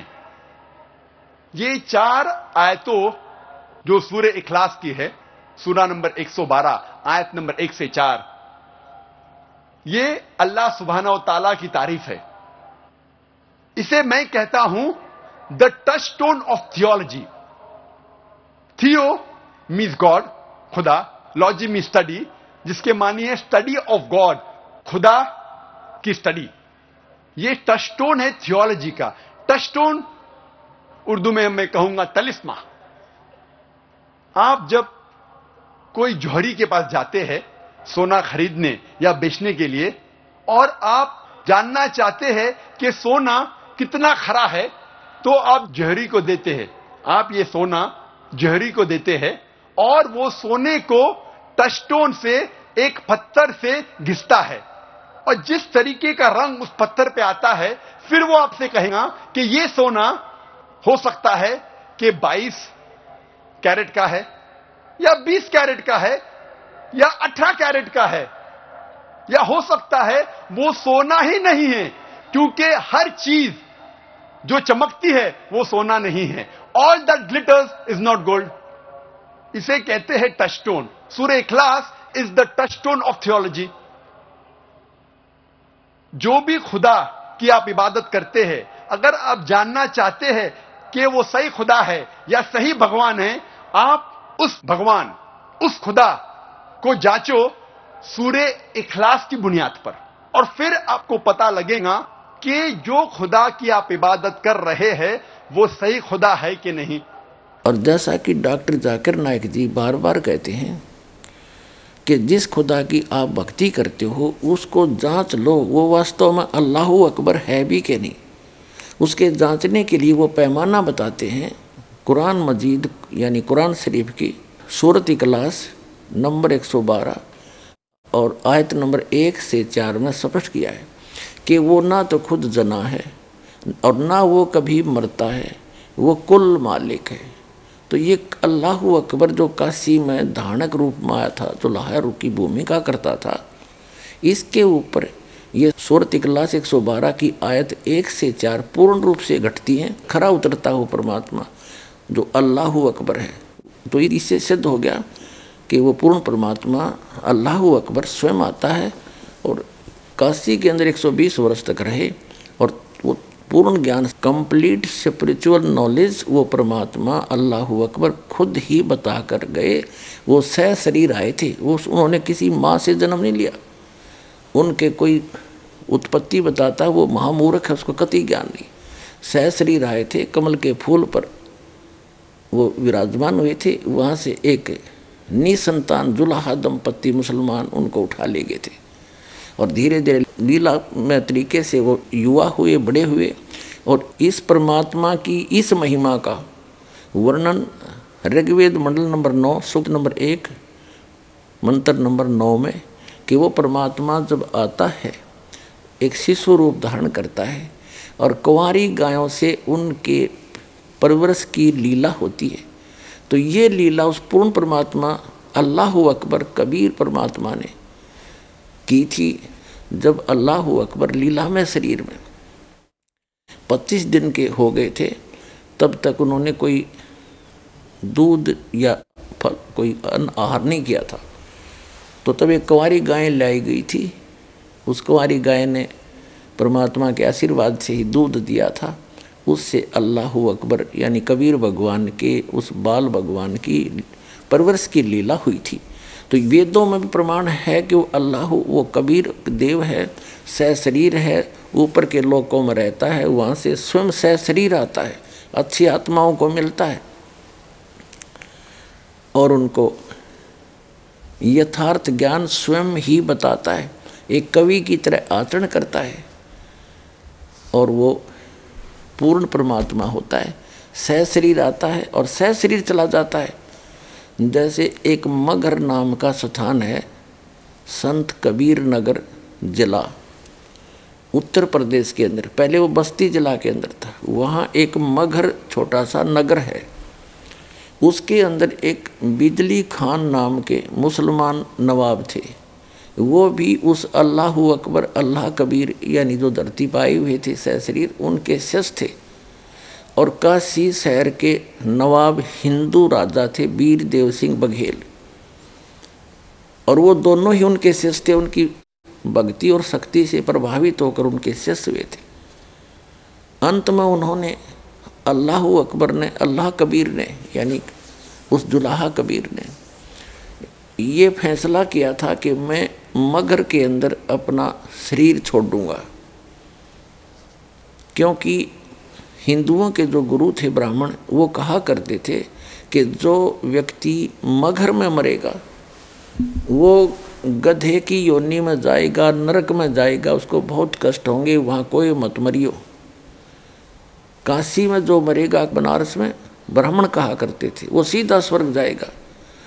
और परमात्मा कहा करते कबीर देव जी अल्लाह अकबर कि अच्छी सतभक्ति करने वाला व्यक्ति, शुभ कर्म करने वाला व्यक्ति कहीं पर भी मृत्यु को प्राप्त हो वो सीधा अपने उस यथा स्थान पर जाएगा, अच्छे स्थान पर जाएगा जिसकी उसने भक्ति कर रखी है। और निकम्मे कर्म बुरे कर्म करने वाला व्यक्ति कहीं मरियो मगर मरो चाहे काशी वो सीधा नरक में जाएगा। लेकिन ये ब्राह्मण नहीं मानते थे, यानी हिंदुओं के धर्मगुरु इस बात को स्वीकार नहीं करने को तैयार थे और न ही जनता को स्वीकार करने दे रहे थे। उनके इस भ्रम का निवारण करने के लिए अल्लाह अकबर अल्लाह कबीर धाणक कबीर दुल्हा कबीर ने कहा था कि मैं मगर में प्राण त्यागूंगा और तुम देख लेना आ करके, और अपने जंतर मंत्र अपने सारे ज्योतिष लगा लेना कि उस स्थान पर मरने वाला व्यक्ति कहाँ जाता है। ऐसा ही किया गया। दोनों राजा पहुँच गए, उनकी सेना साथ में थी और बहुत से दर्शक वहाँ पहुँच गए। एक चादर नीचे बिछाई परमात्मा ने, एक चादर ऊपर ओढ़ ली, और जब देखा कि दोनों तरफ से सेना खड़ी थी, परमेश्वर ने पूछा भी बिजली खां पठान और वीर देव सिंह बघेल तुम दोनों अपनी अपनी सेना क्यों लाए हो। उन्होंने तो नीची गर्दन कर ली क्योंकि उनके गुरुजी थे, उद्देश्य अपना बता नहीं पाए। उनका उद्देश्य ये था कि मुसलमान भाई कह रहे थे कि ये हमारा पीर है, हम इनका अंतिम संस्कार मुसलमान रीति से करेंगे। हिंदू कह रहे थे ये हमारे गुरु हैं और हम इनका अंतिम संस्कार अपने धर्म के अनुसार करेंगे, इनको नहीं करने देंगे। दोनों ने ये ठान रखी थी यदि सीधी हाथों बात नहीं बनेगी तो हम युद्ध करके सबको प्राप्त करेंगे।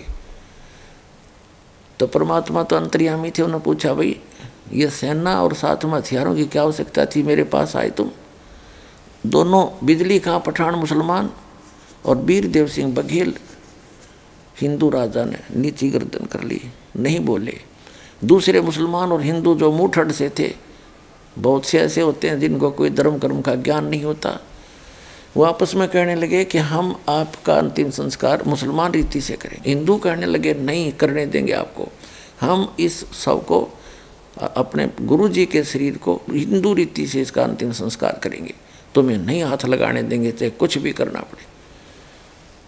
तो परमात्मा ने कहा रे वीरदेव सिंह और बिजली खां, मैंने यही शिक्षा दी थी आज तक कि तुम इस मिट्टी के ऊपर लड़ मरना, खबरदार जब तुमने ऐसी गलती की तुम देख लेना तुम्हारी खैर नहीं होगी।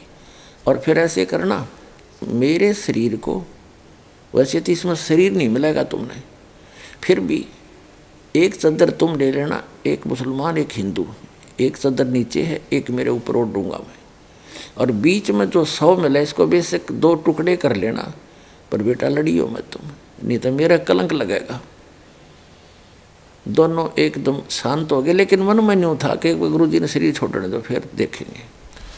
अब थोड़ी देर में क्या हुआ कि एक चादर नीचे बिछाई एक ऊपर ओढ़ी, कुछ देर में देखा ऊपर आकाश से आकाशवाणी की कि भी देख लो पंडितों, मैं जा रहा हूँ अपने सतलोक में, तुम्हारे स्वर्ग से भी बहुत आगे तुम्हारी जन्नत से भी आगे जा रहा हूँ, जो अमर लोक है शाश्वत स्थान है जहाँ कभी मृत्यु नहीं होती, और मैं वहीं से आया था।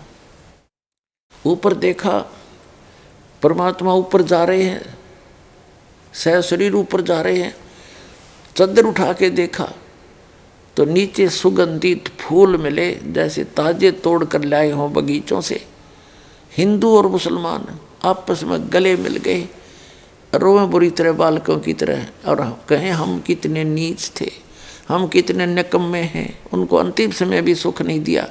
और वो तो अल्लाह थे, अल्लाह अकबर थे, वो तो वो गए, फिर वो उजल हो गए। पहले तो खूब रोए सारे आपस में गले मिलकर हिंदू और मुसलमान। पुण्यात्माओं, ये समर्थ है, ये समर्थ परमात्मा, कादिर परमात्मा है। यदि उस दिन वो लीला नहीं करते, वैसे तो कहीं से भी जा सकते थे, सह शरीर अचानक जा सकते थे, वो उनको मालूम था ये लड़ मरेंगे बोले बालक और मेरे को कलंक लगेगा। और पहले काफ़ी ज्योतिषों ने ये बताया था कि इस महीने में, माँ के महीने में, और वहाँ पर ऐसे इस बहुत बड़ी आपत्ति है, एक बहुत भयंकर घटना घटेगी, लेकिन वो परमात्मा ने टाल दीवा घटनी थी। और पुण्यात्माओं, महाभारत से भी ज़बरदस्त युद्ध हो जाता, गृह युद्ध छिड़ जाता, हिंदू और मुसलमानों का कटका मर जाते। उस परमात्मा ने वह होनी भी अनहोनी कर दी, टाल दी। और हमारे भगवान श्री कृष्ण एक महाभारत नहीं टाल सके जहाँ 18 करोड़ व्यक्ति कटका मर गए, क्योंकि वो काल के अधीन थे। ये काल के बाप हैं, वो अल्लाह अकबर हैं, ये पूर्ण परमात्मा हैं। और इसके ऊपर वो सारी कुरान शरीफ की जो सूरह इखलास है 112 उसकी आयत 1 से 4 पूरी खरी उतरती है। तो पुण्यात्माओं, पहचानो इस अल्लाह अकबर को, उस पूर्ण परमात्मा की पूरी जो यथार्थ भक्ति, यथार्थ ज्ञान इस दास के पास उपलब्ध है। आ जाओ, हिंदू, सिख, ईसाई और मुसलमान सबके लिए दरवाज़ा खुला है। जीव हमारी जाति है, मानव धर्म हमारा, हिंदू मुस्लिम सिख ईसाई कोई धर्म नहीं है न्यारा। पुण्यात्माओं, परमात्मा की साधना से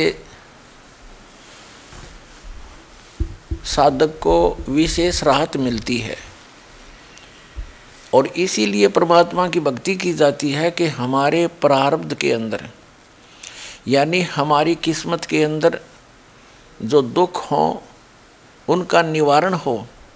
क्योंकि पाप कर्मों के कारण कष्ट आते हैं और पुण्य कर्मों के कारण सुख प्राप्त होते हैं। जो हमारे जीवन में, जिसको हम प्रारब्ध कहते हैं, जो हमारे जीवन के अंदर दुख आते हैं वो पाप कर्मों के कारण आते हैं। जो हमारी किस्मत के अंदर पूर्व निर्धारित होते हैं, और सुख जो हमें यहाँ संसारिक सुख प्राप्त होते हैं वो भी हमारी किस्मत में, जिसको हम प्रारब्ध कहते हैं, वो पहले ही निर्धारित होते हैं, फिक्स्ड होते हैं। तो जो हमें सुख प्राप्त होते हैं हमारे पूर्व जन्म के पुण्यों से होते हैं, और जो दुख प्राप्त होते हैं वो भी पूर्व जन्म के पापों से होते हैं। और परमात्मा की भक्ति इसीलिए करते हैं कि हमारे जीवन में आने वाले पाप कर्मों के कारण जो प्रारब्ध के कष्ट हैं, दुख हैं, वो टल जाएं। और यदि भक्ति करते करते भी वो संकट ज्यों के त्यों अटैक करते हैं, कैर ढा देते हैं, तो वह भक्ति गलत है, वो साधना ठीक नहीं है। क्योंकि परमात्मा के गुणों में लिखा है कि परमात्मा की सत भक्ति पूर्ण संत से लेने के बाद पाप कर्मों का नाश हो जाता है, और पाप कर्मों का नाश हो गया तो फिर दुख नहीं रहेंगे, क्योंकि दुख का मूल कारण पाप ही होता है। जैसे पैर में कांटे लगे हों और कांटा निकाल दिया जाए तो फिर दुख रहेगा ही नहीं, और भविष्य में जो हमारा पथ है, रास्ता है, उसके कांटे साफ कर दिए जाएं तो फिर भविष्य में उस मार्ग में कांटे नहीं लगते, तो आसानी से सफ़र तय हो जाता है। तो इसके लिए क्या बताया है कि जो सत साधना हो और पूर्ण संत की शरण हो, पूर्ण परमात्मा अल्लाह अकबर कादिर भगवान यानी समर्थ परमात्मा की भक्ति हो, तो फिर वो क्या करता है कि जो पूरी मर्यादा में रहकर साधना करते हैं भक्तात्मा, उनके भविष्य के पाप कर्मों का नाश कर देता है। जैसे पति भरता जमी पर जो जो धर है पाँव, और समर्थ झाड़ू देत है ना काटा लग जावे। कि वो समर्थ, वो कादिर परमात्मा, वो अल्लाह अकबर, वो ग्रेट गॉड, वो कंप्लीट गॉड, वो परमात्मा जब यदि उसकी सत साधना मिल जाती है और पूर्ण संत के माध्यम से, तो फिर वो उस अपनी प्यारी आत्मा के जीवन सफर में आने वाले पाप रूपी कांटों को ऐसे बुहार देते हैं जैसे झाड़ू से एक तरफ साइड में कर दिए जाएं।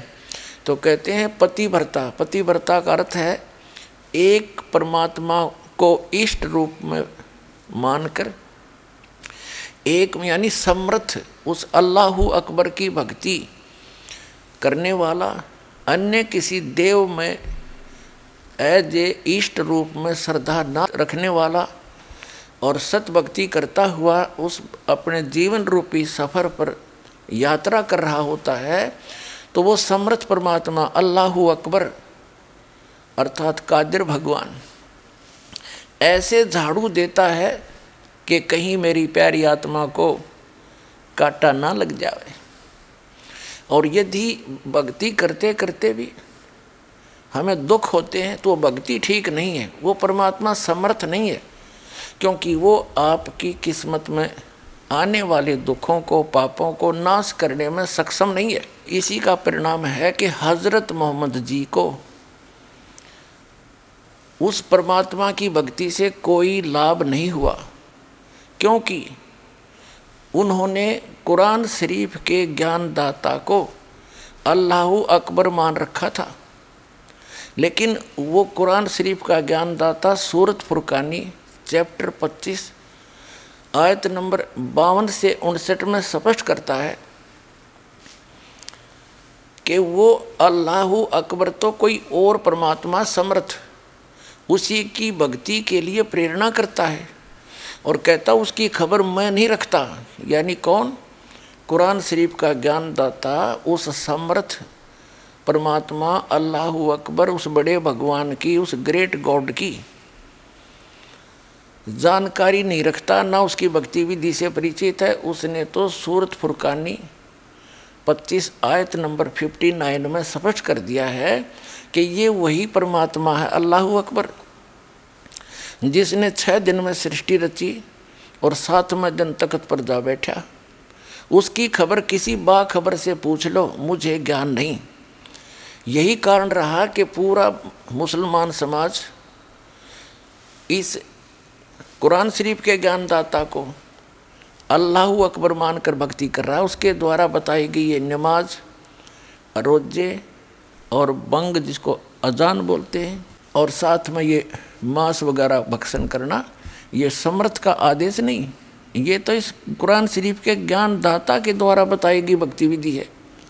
और ये समर्थ है नहीं, जिस कारण से हजरत मोहम्मद जी को कोई आध्यात्मिक लाभ प्राप्त नहीं हुआ।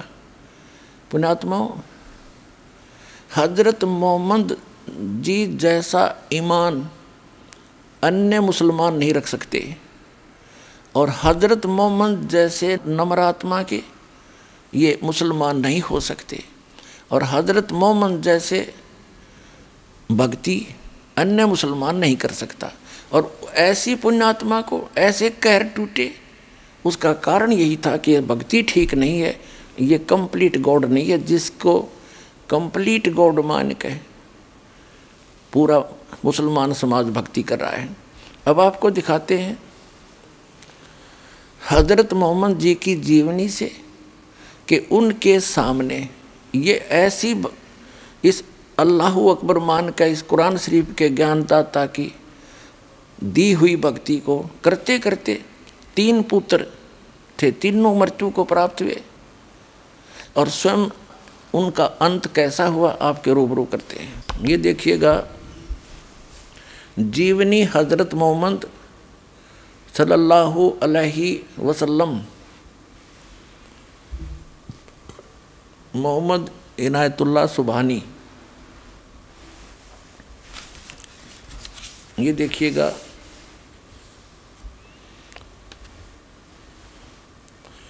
इनायतुल्लाह सुबहानी, अनुवादक नसीम गाजी फलाही, मकरजी मकतबा, इस्लामी पब्लिशर्स, नई दिल्ली।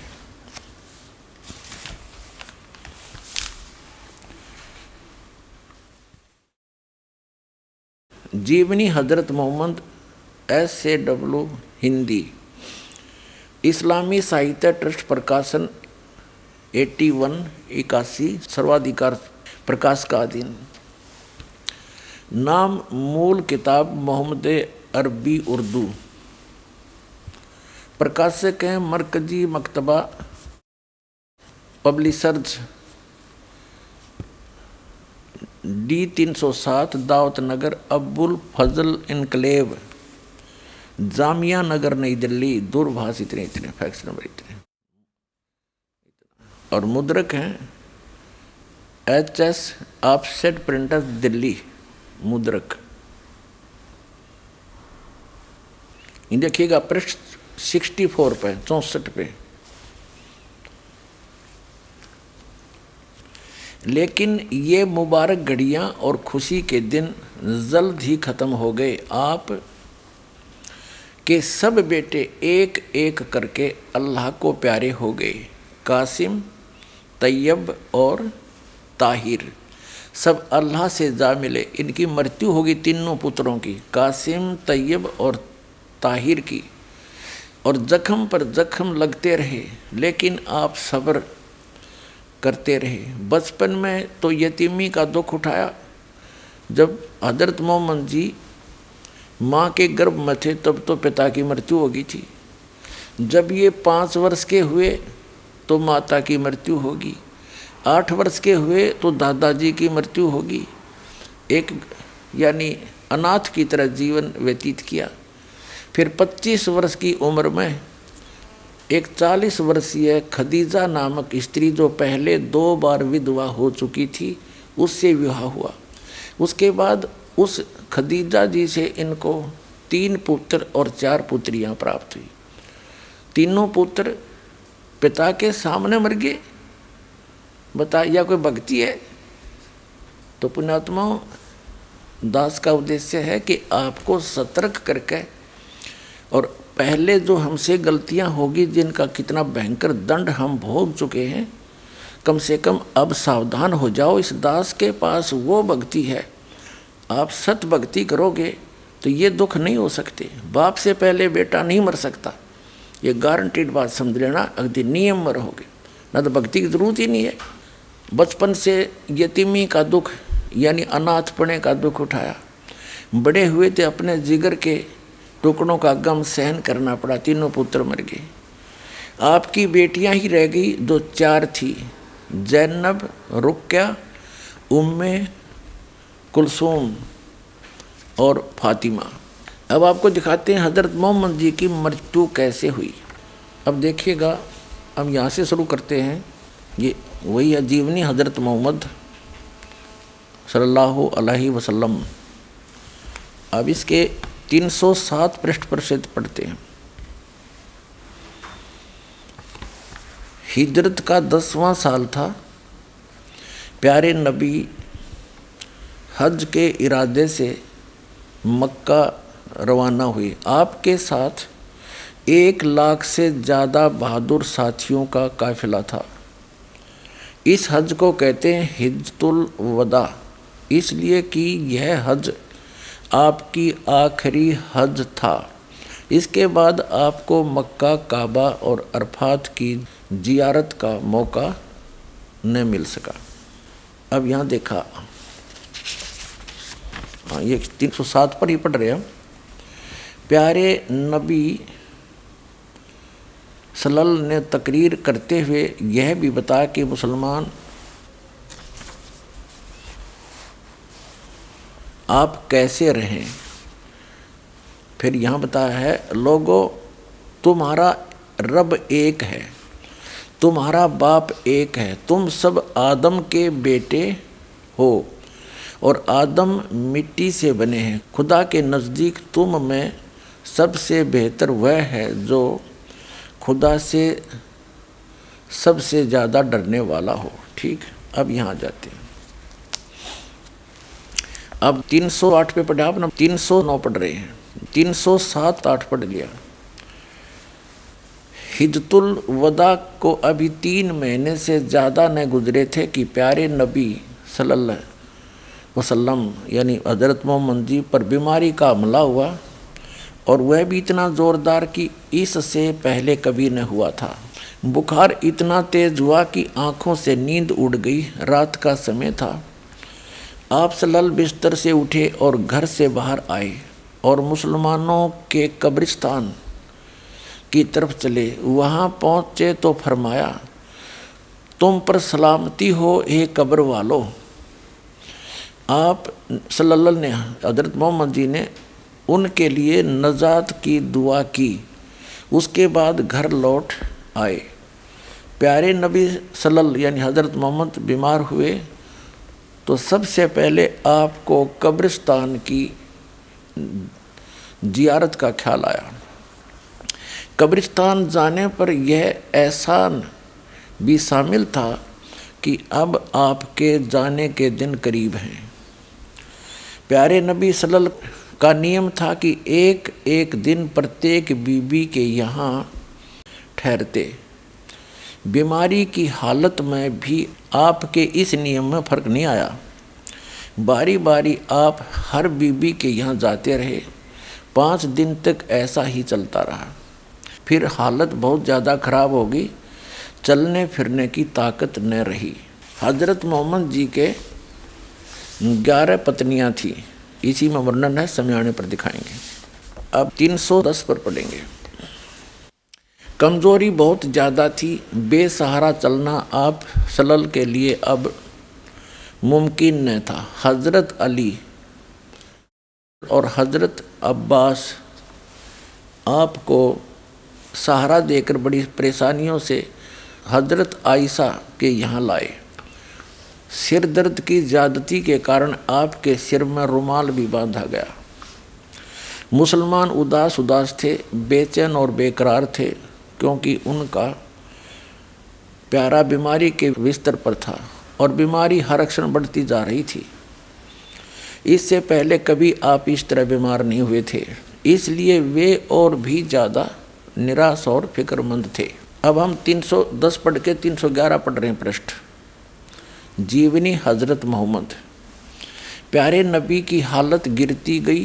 बुखार कभी घट जाता कभी बढ़ जाता। जब तक पैरों में दम रहा और चलने फिरने की ताकत रही आप सल्लल्लाहु मस्जिद में जाते रहे और मुसलमानों की इमामत करते रहे।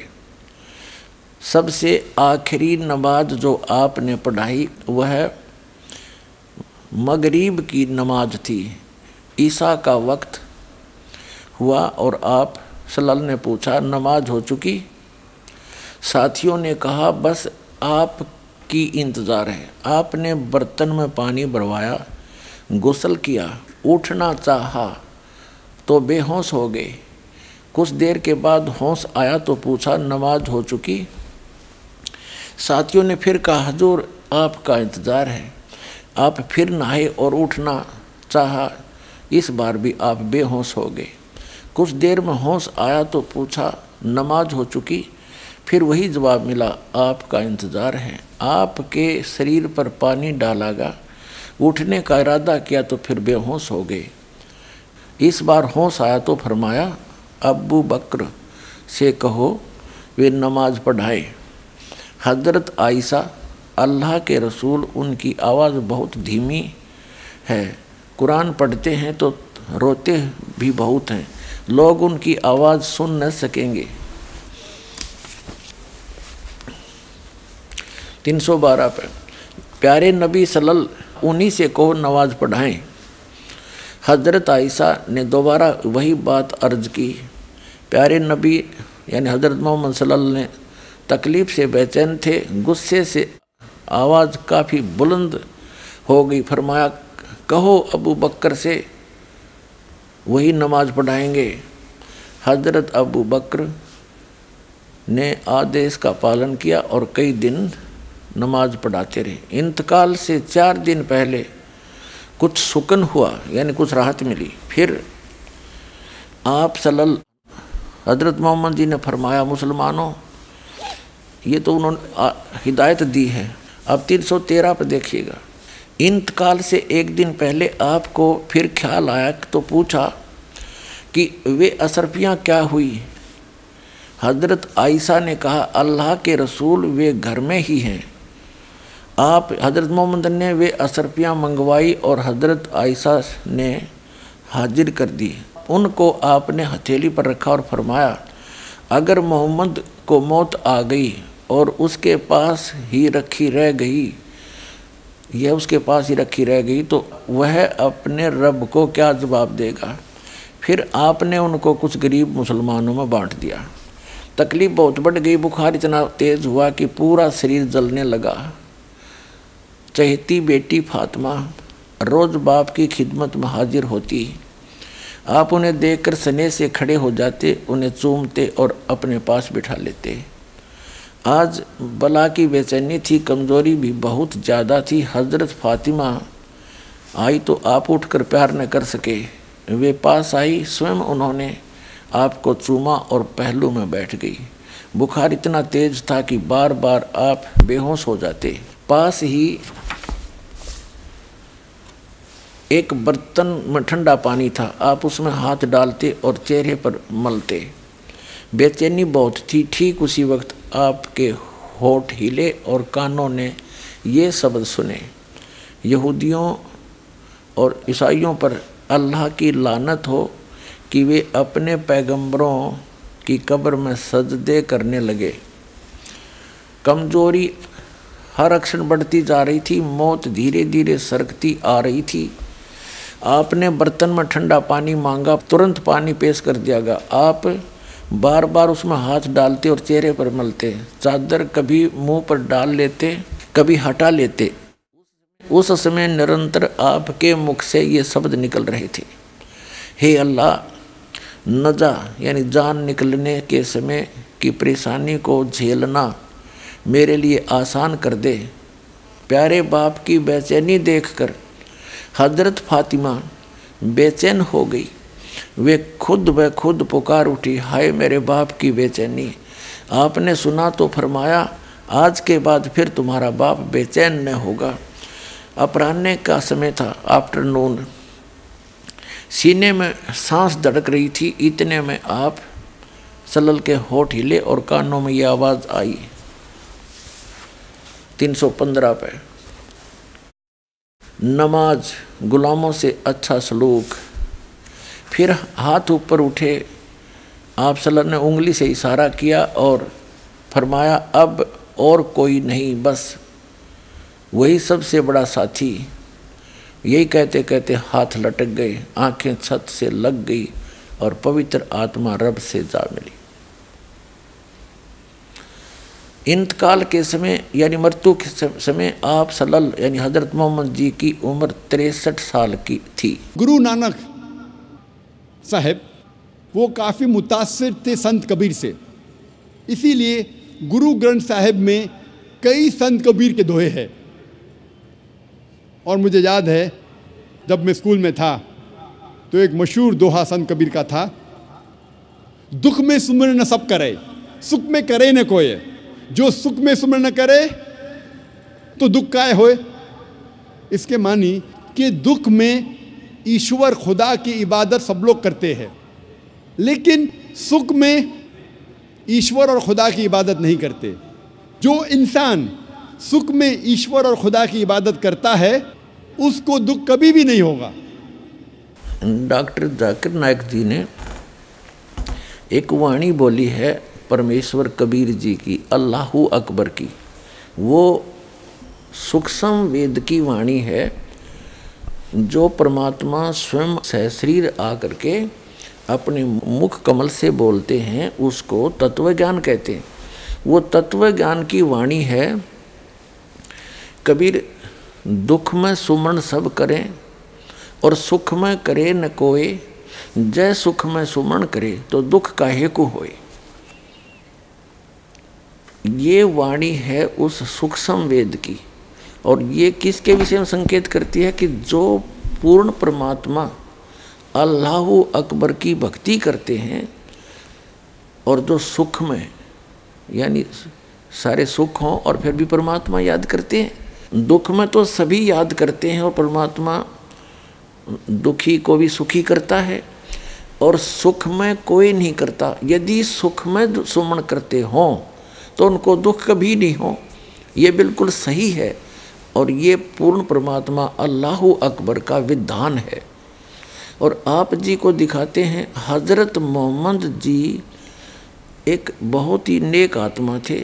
एक संपन्न औरत थी खदीजा नाम की, जिसके पास बहुत माया थी, धन बहुत था, और उससे हजरत मोहम्मद जी का विवाह हुआ था। तो उनको कोई दुख नहीं था उस समय। और जब वो 40 वर्ष के हुए और उनके 7 संतान भी होली थी, 3 पुत्र और 4 पुत्रियाँ। तो हजरत मोहम्मद जी तो इस कुरान शरीफ के ज्ञानदाता की भक्ति कर रहे थे। इसको अल्लाहु अकबर जान के, ये अल्लाहु अकबर नहीं है। कुरान मजीद के अंदर सूरत फुरकानी चैप्टर नंबर 25 आयत नंबर 52 से 59 में कुरान शरीफ का ज्ञानदाता स्पष्ट करता है कि जिसने 6 दिन में सृष्टि रची वो अल्लाहु अकबर है, अल्लाह कबीर है। और वो 6 दिन में सृष्टि रची और 7वां दिन तख्त पर जा बैठा।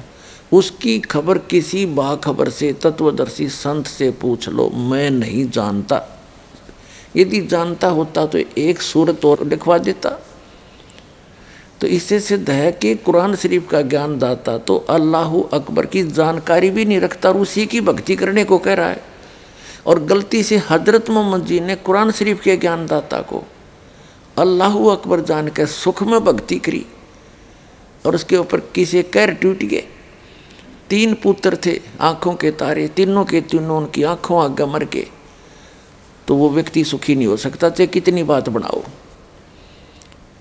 कारण क्या रहा कि उन्होंने अल्लाहु अकबर की भक्ति प्राप्त नहीं हुई। अल्लाहु अकबर की यदि भक्ति करें तो सुख में, यदि भक्ति करें उनको तो सपने में भी दुख नहीं हो सकता। और जो दुखी हो वो भी आ जाए शरण में, उसकी भी मोक्ष हो। हजरत मोहम्मद जी के ऊपर कैर पे कैर टूट गए। उनकी 63 वर्ष की आयु में मृत्यु होगी और बेहोश होकर गिर जाता था। तो ये जो कुरान शरीफ का ज्ञानदाता, ये डम्मी गॉड है, अधूरा इनकम्प्लीट गॉड है। कंप्लीट गॉड है वो अल्लाहु अकबर, वो अल्लाह कबीर है, वो कबीर परमात्मा, कबीर परमेश्वर है। उसकी भक्ति इस दास के पास उपलब्ध है। आओ और अपना कल्याण करवाओ। और जो अल्लाहु अकबर की, जिन्होंने भक्ति की, अब आपके रूबरू कराते हैं उनको कितने सुख हुए और आज वर्तमान में हो रहे हैं। ये उस अल्लाहु अकबर की भक्ति कर रहे हैं जिनके ऊपर दुख नाम की चीज़ नहीं आ सकती। और जैसे हजरत मोहम्मद जी के ऊपर कैर पे कैर टूटे और अंत में कैसे मृत्यु हुई। धिक्कार ऐसी भक्ति को, वो भक्ति नहीं और वो भगवान नहीं जो इतनी भी रक्षा नहीं कर सकता। तो इसे सिद्ध है पूरा मुसलमान धर्म उस अल्लाहु अकबर की भक्ति ना करके डम्मी गॉड की भक्ति कर रहा है। वो कंप्लीट गॉड की, अल्लाहु अकबर की, उस परम अक्षर ब्रह्म की भक्ति इस दास के पास उपलब्ध है। आइए और प्राप्त करिए, अपना मोक्ष कराइए। तो पुण्यात्माओं, दास की प्रार्थना है वो सत भक्ति इस दास के पास उपलब्ध है। आपको कभी दुख नहीं होगा, परमात्मा हरदम साथ रहेगा। वो अल्लाहु अकबर की भक्ति उसने खुद आकर के यहाँ बताई है। वो ज्ञान इस दास के पास उपलब्ध है, उसको प्राप्त करो, अपना कल्याण करवाओ। पुण्यात्माओं, जीव हमारी जाति है, मानव धर्म हमारा हिंदू मुस्लिम सिख ईसाई कोई धर्म नहीं है न्यारा। बोलो सतगुरुदेव की।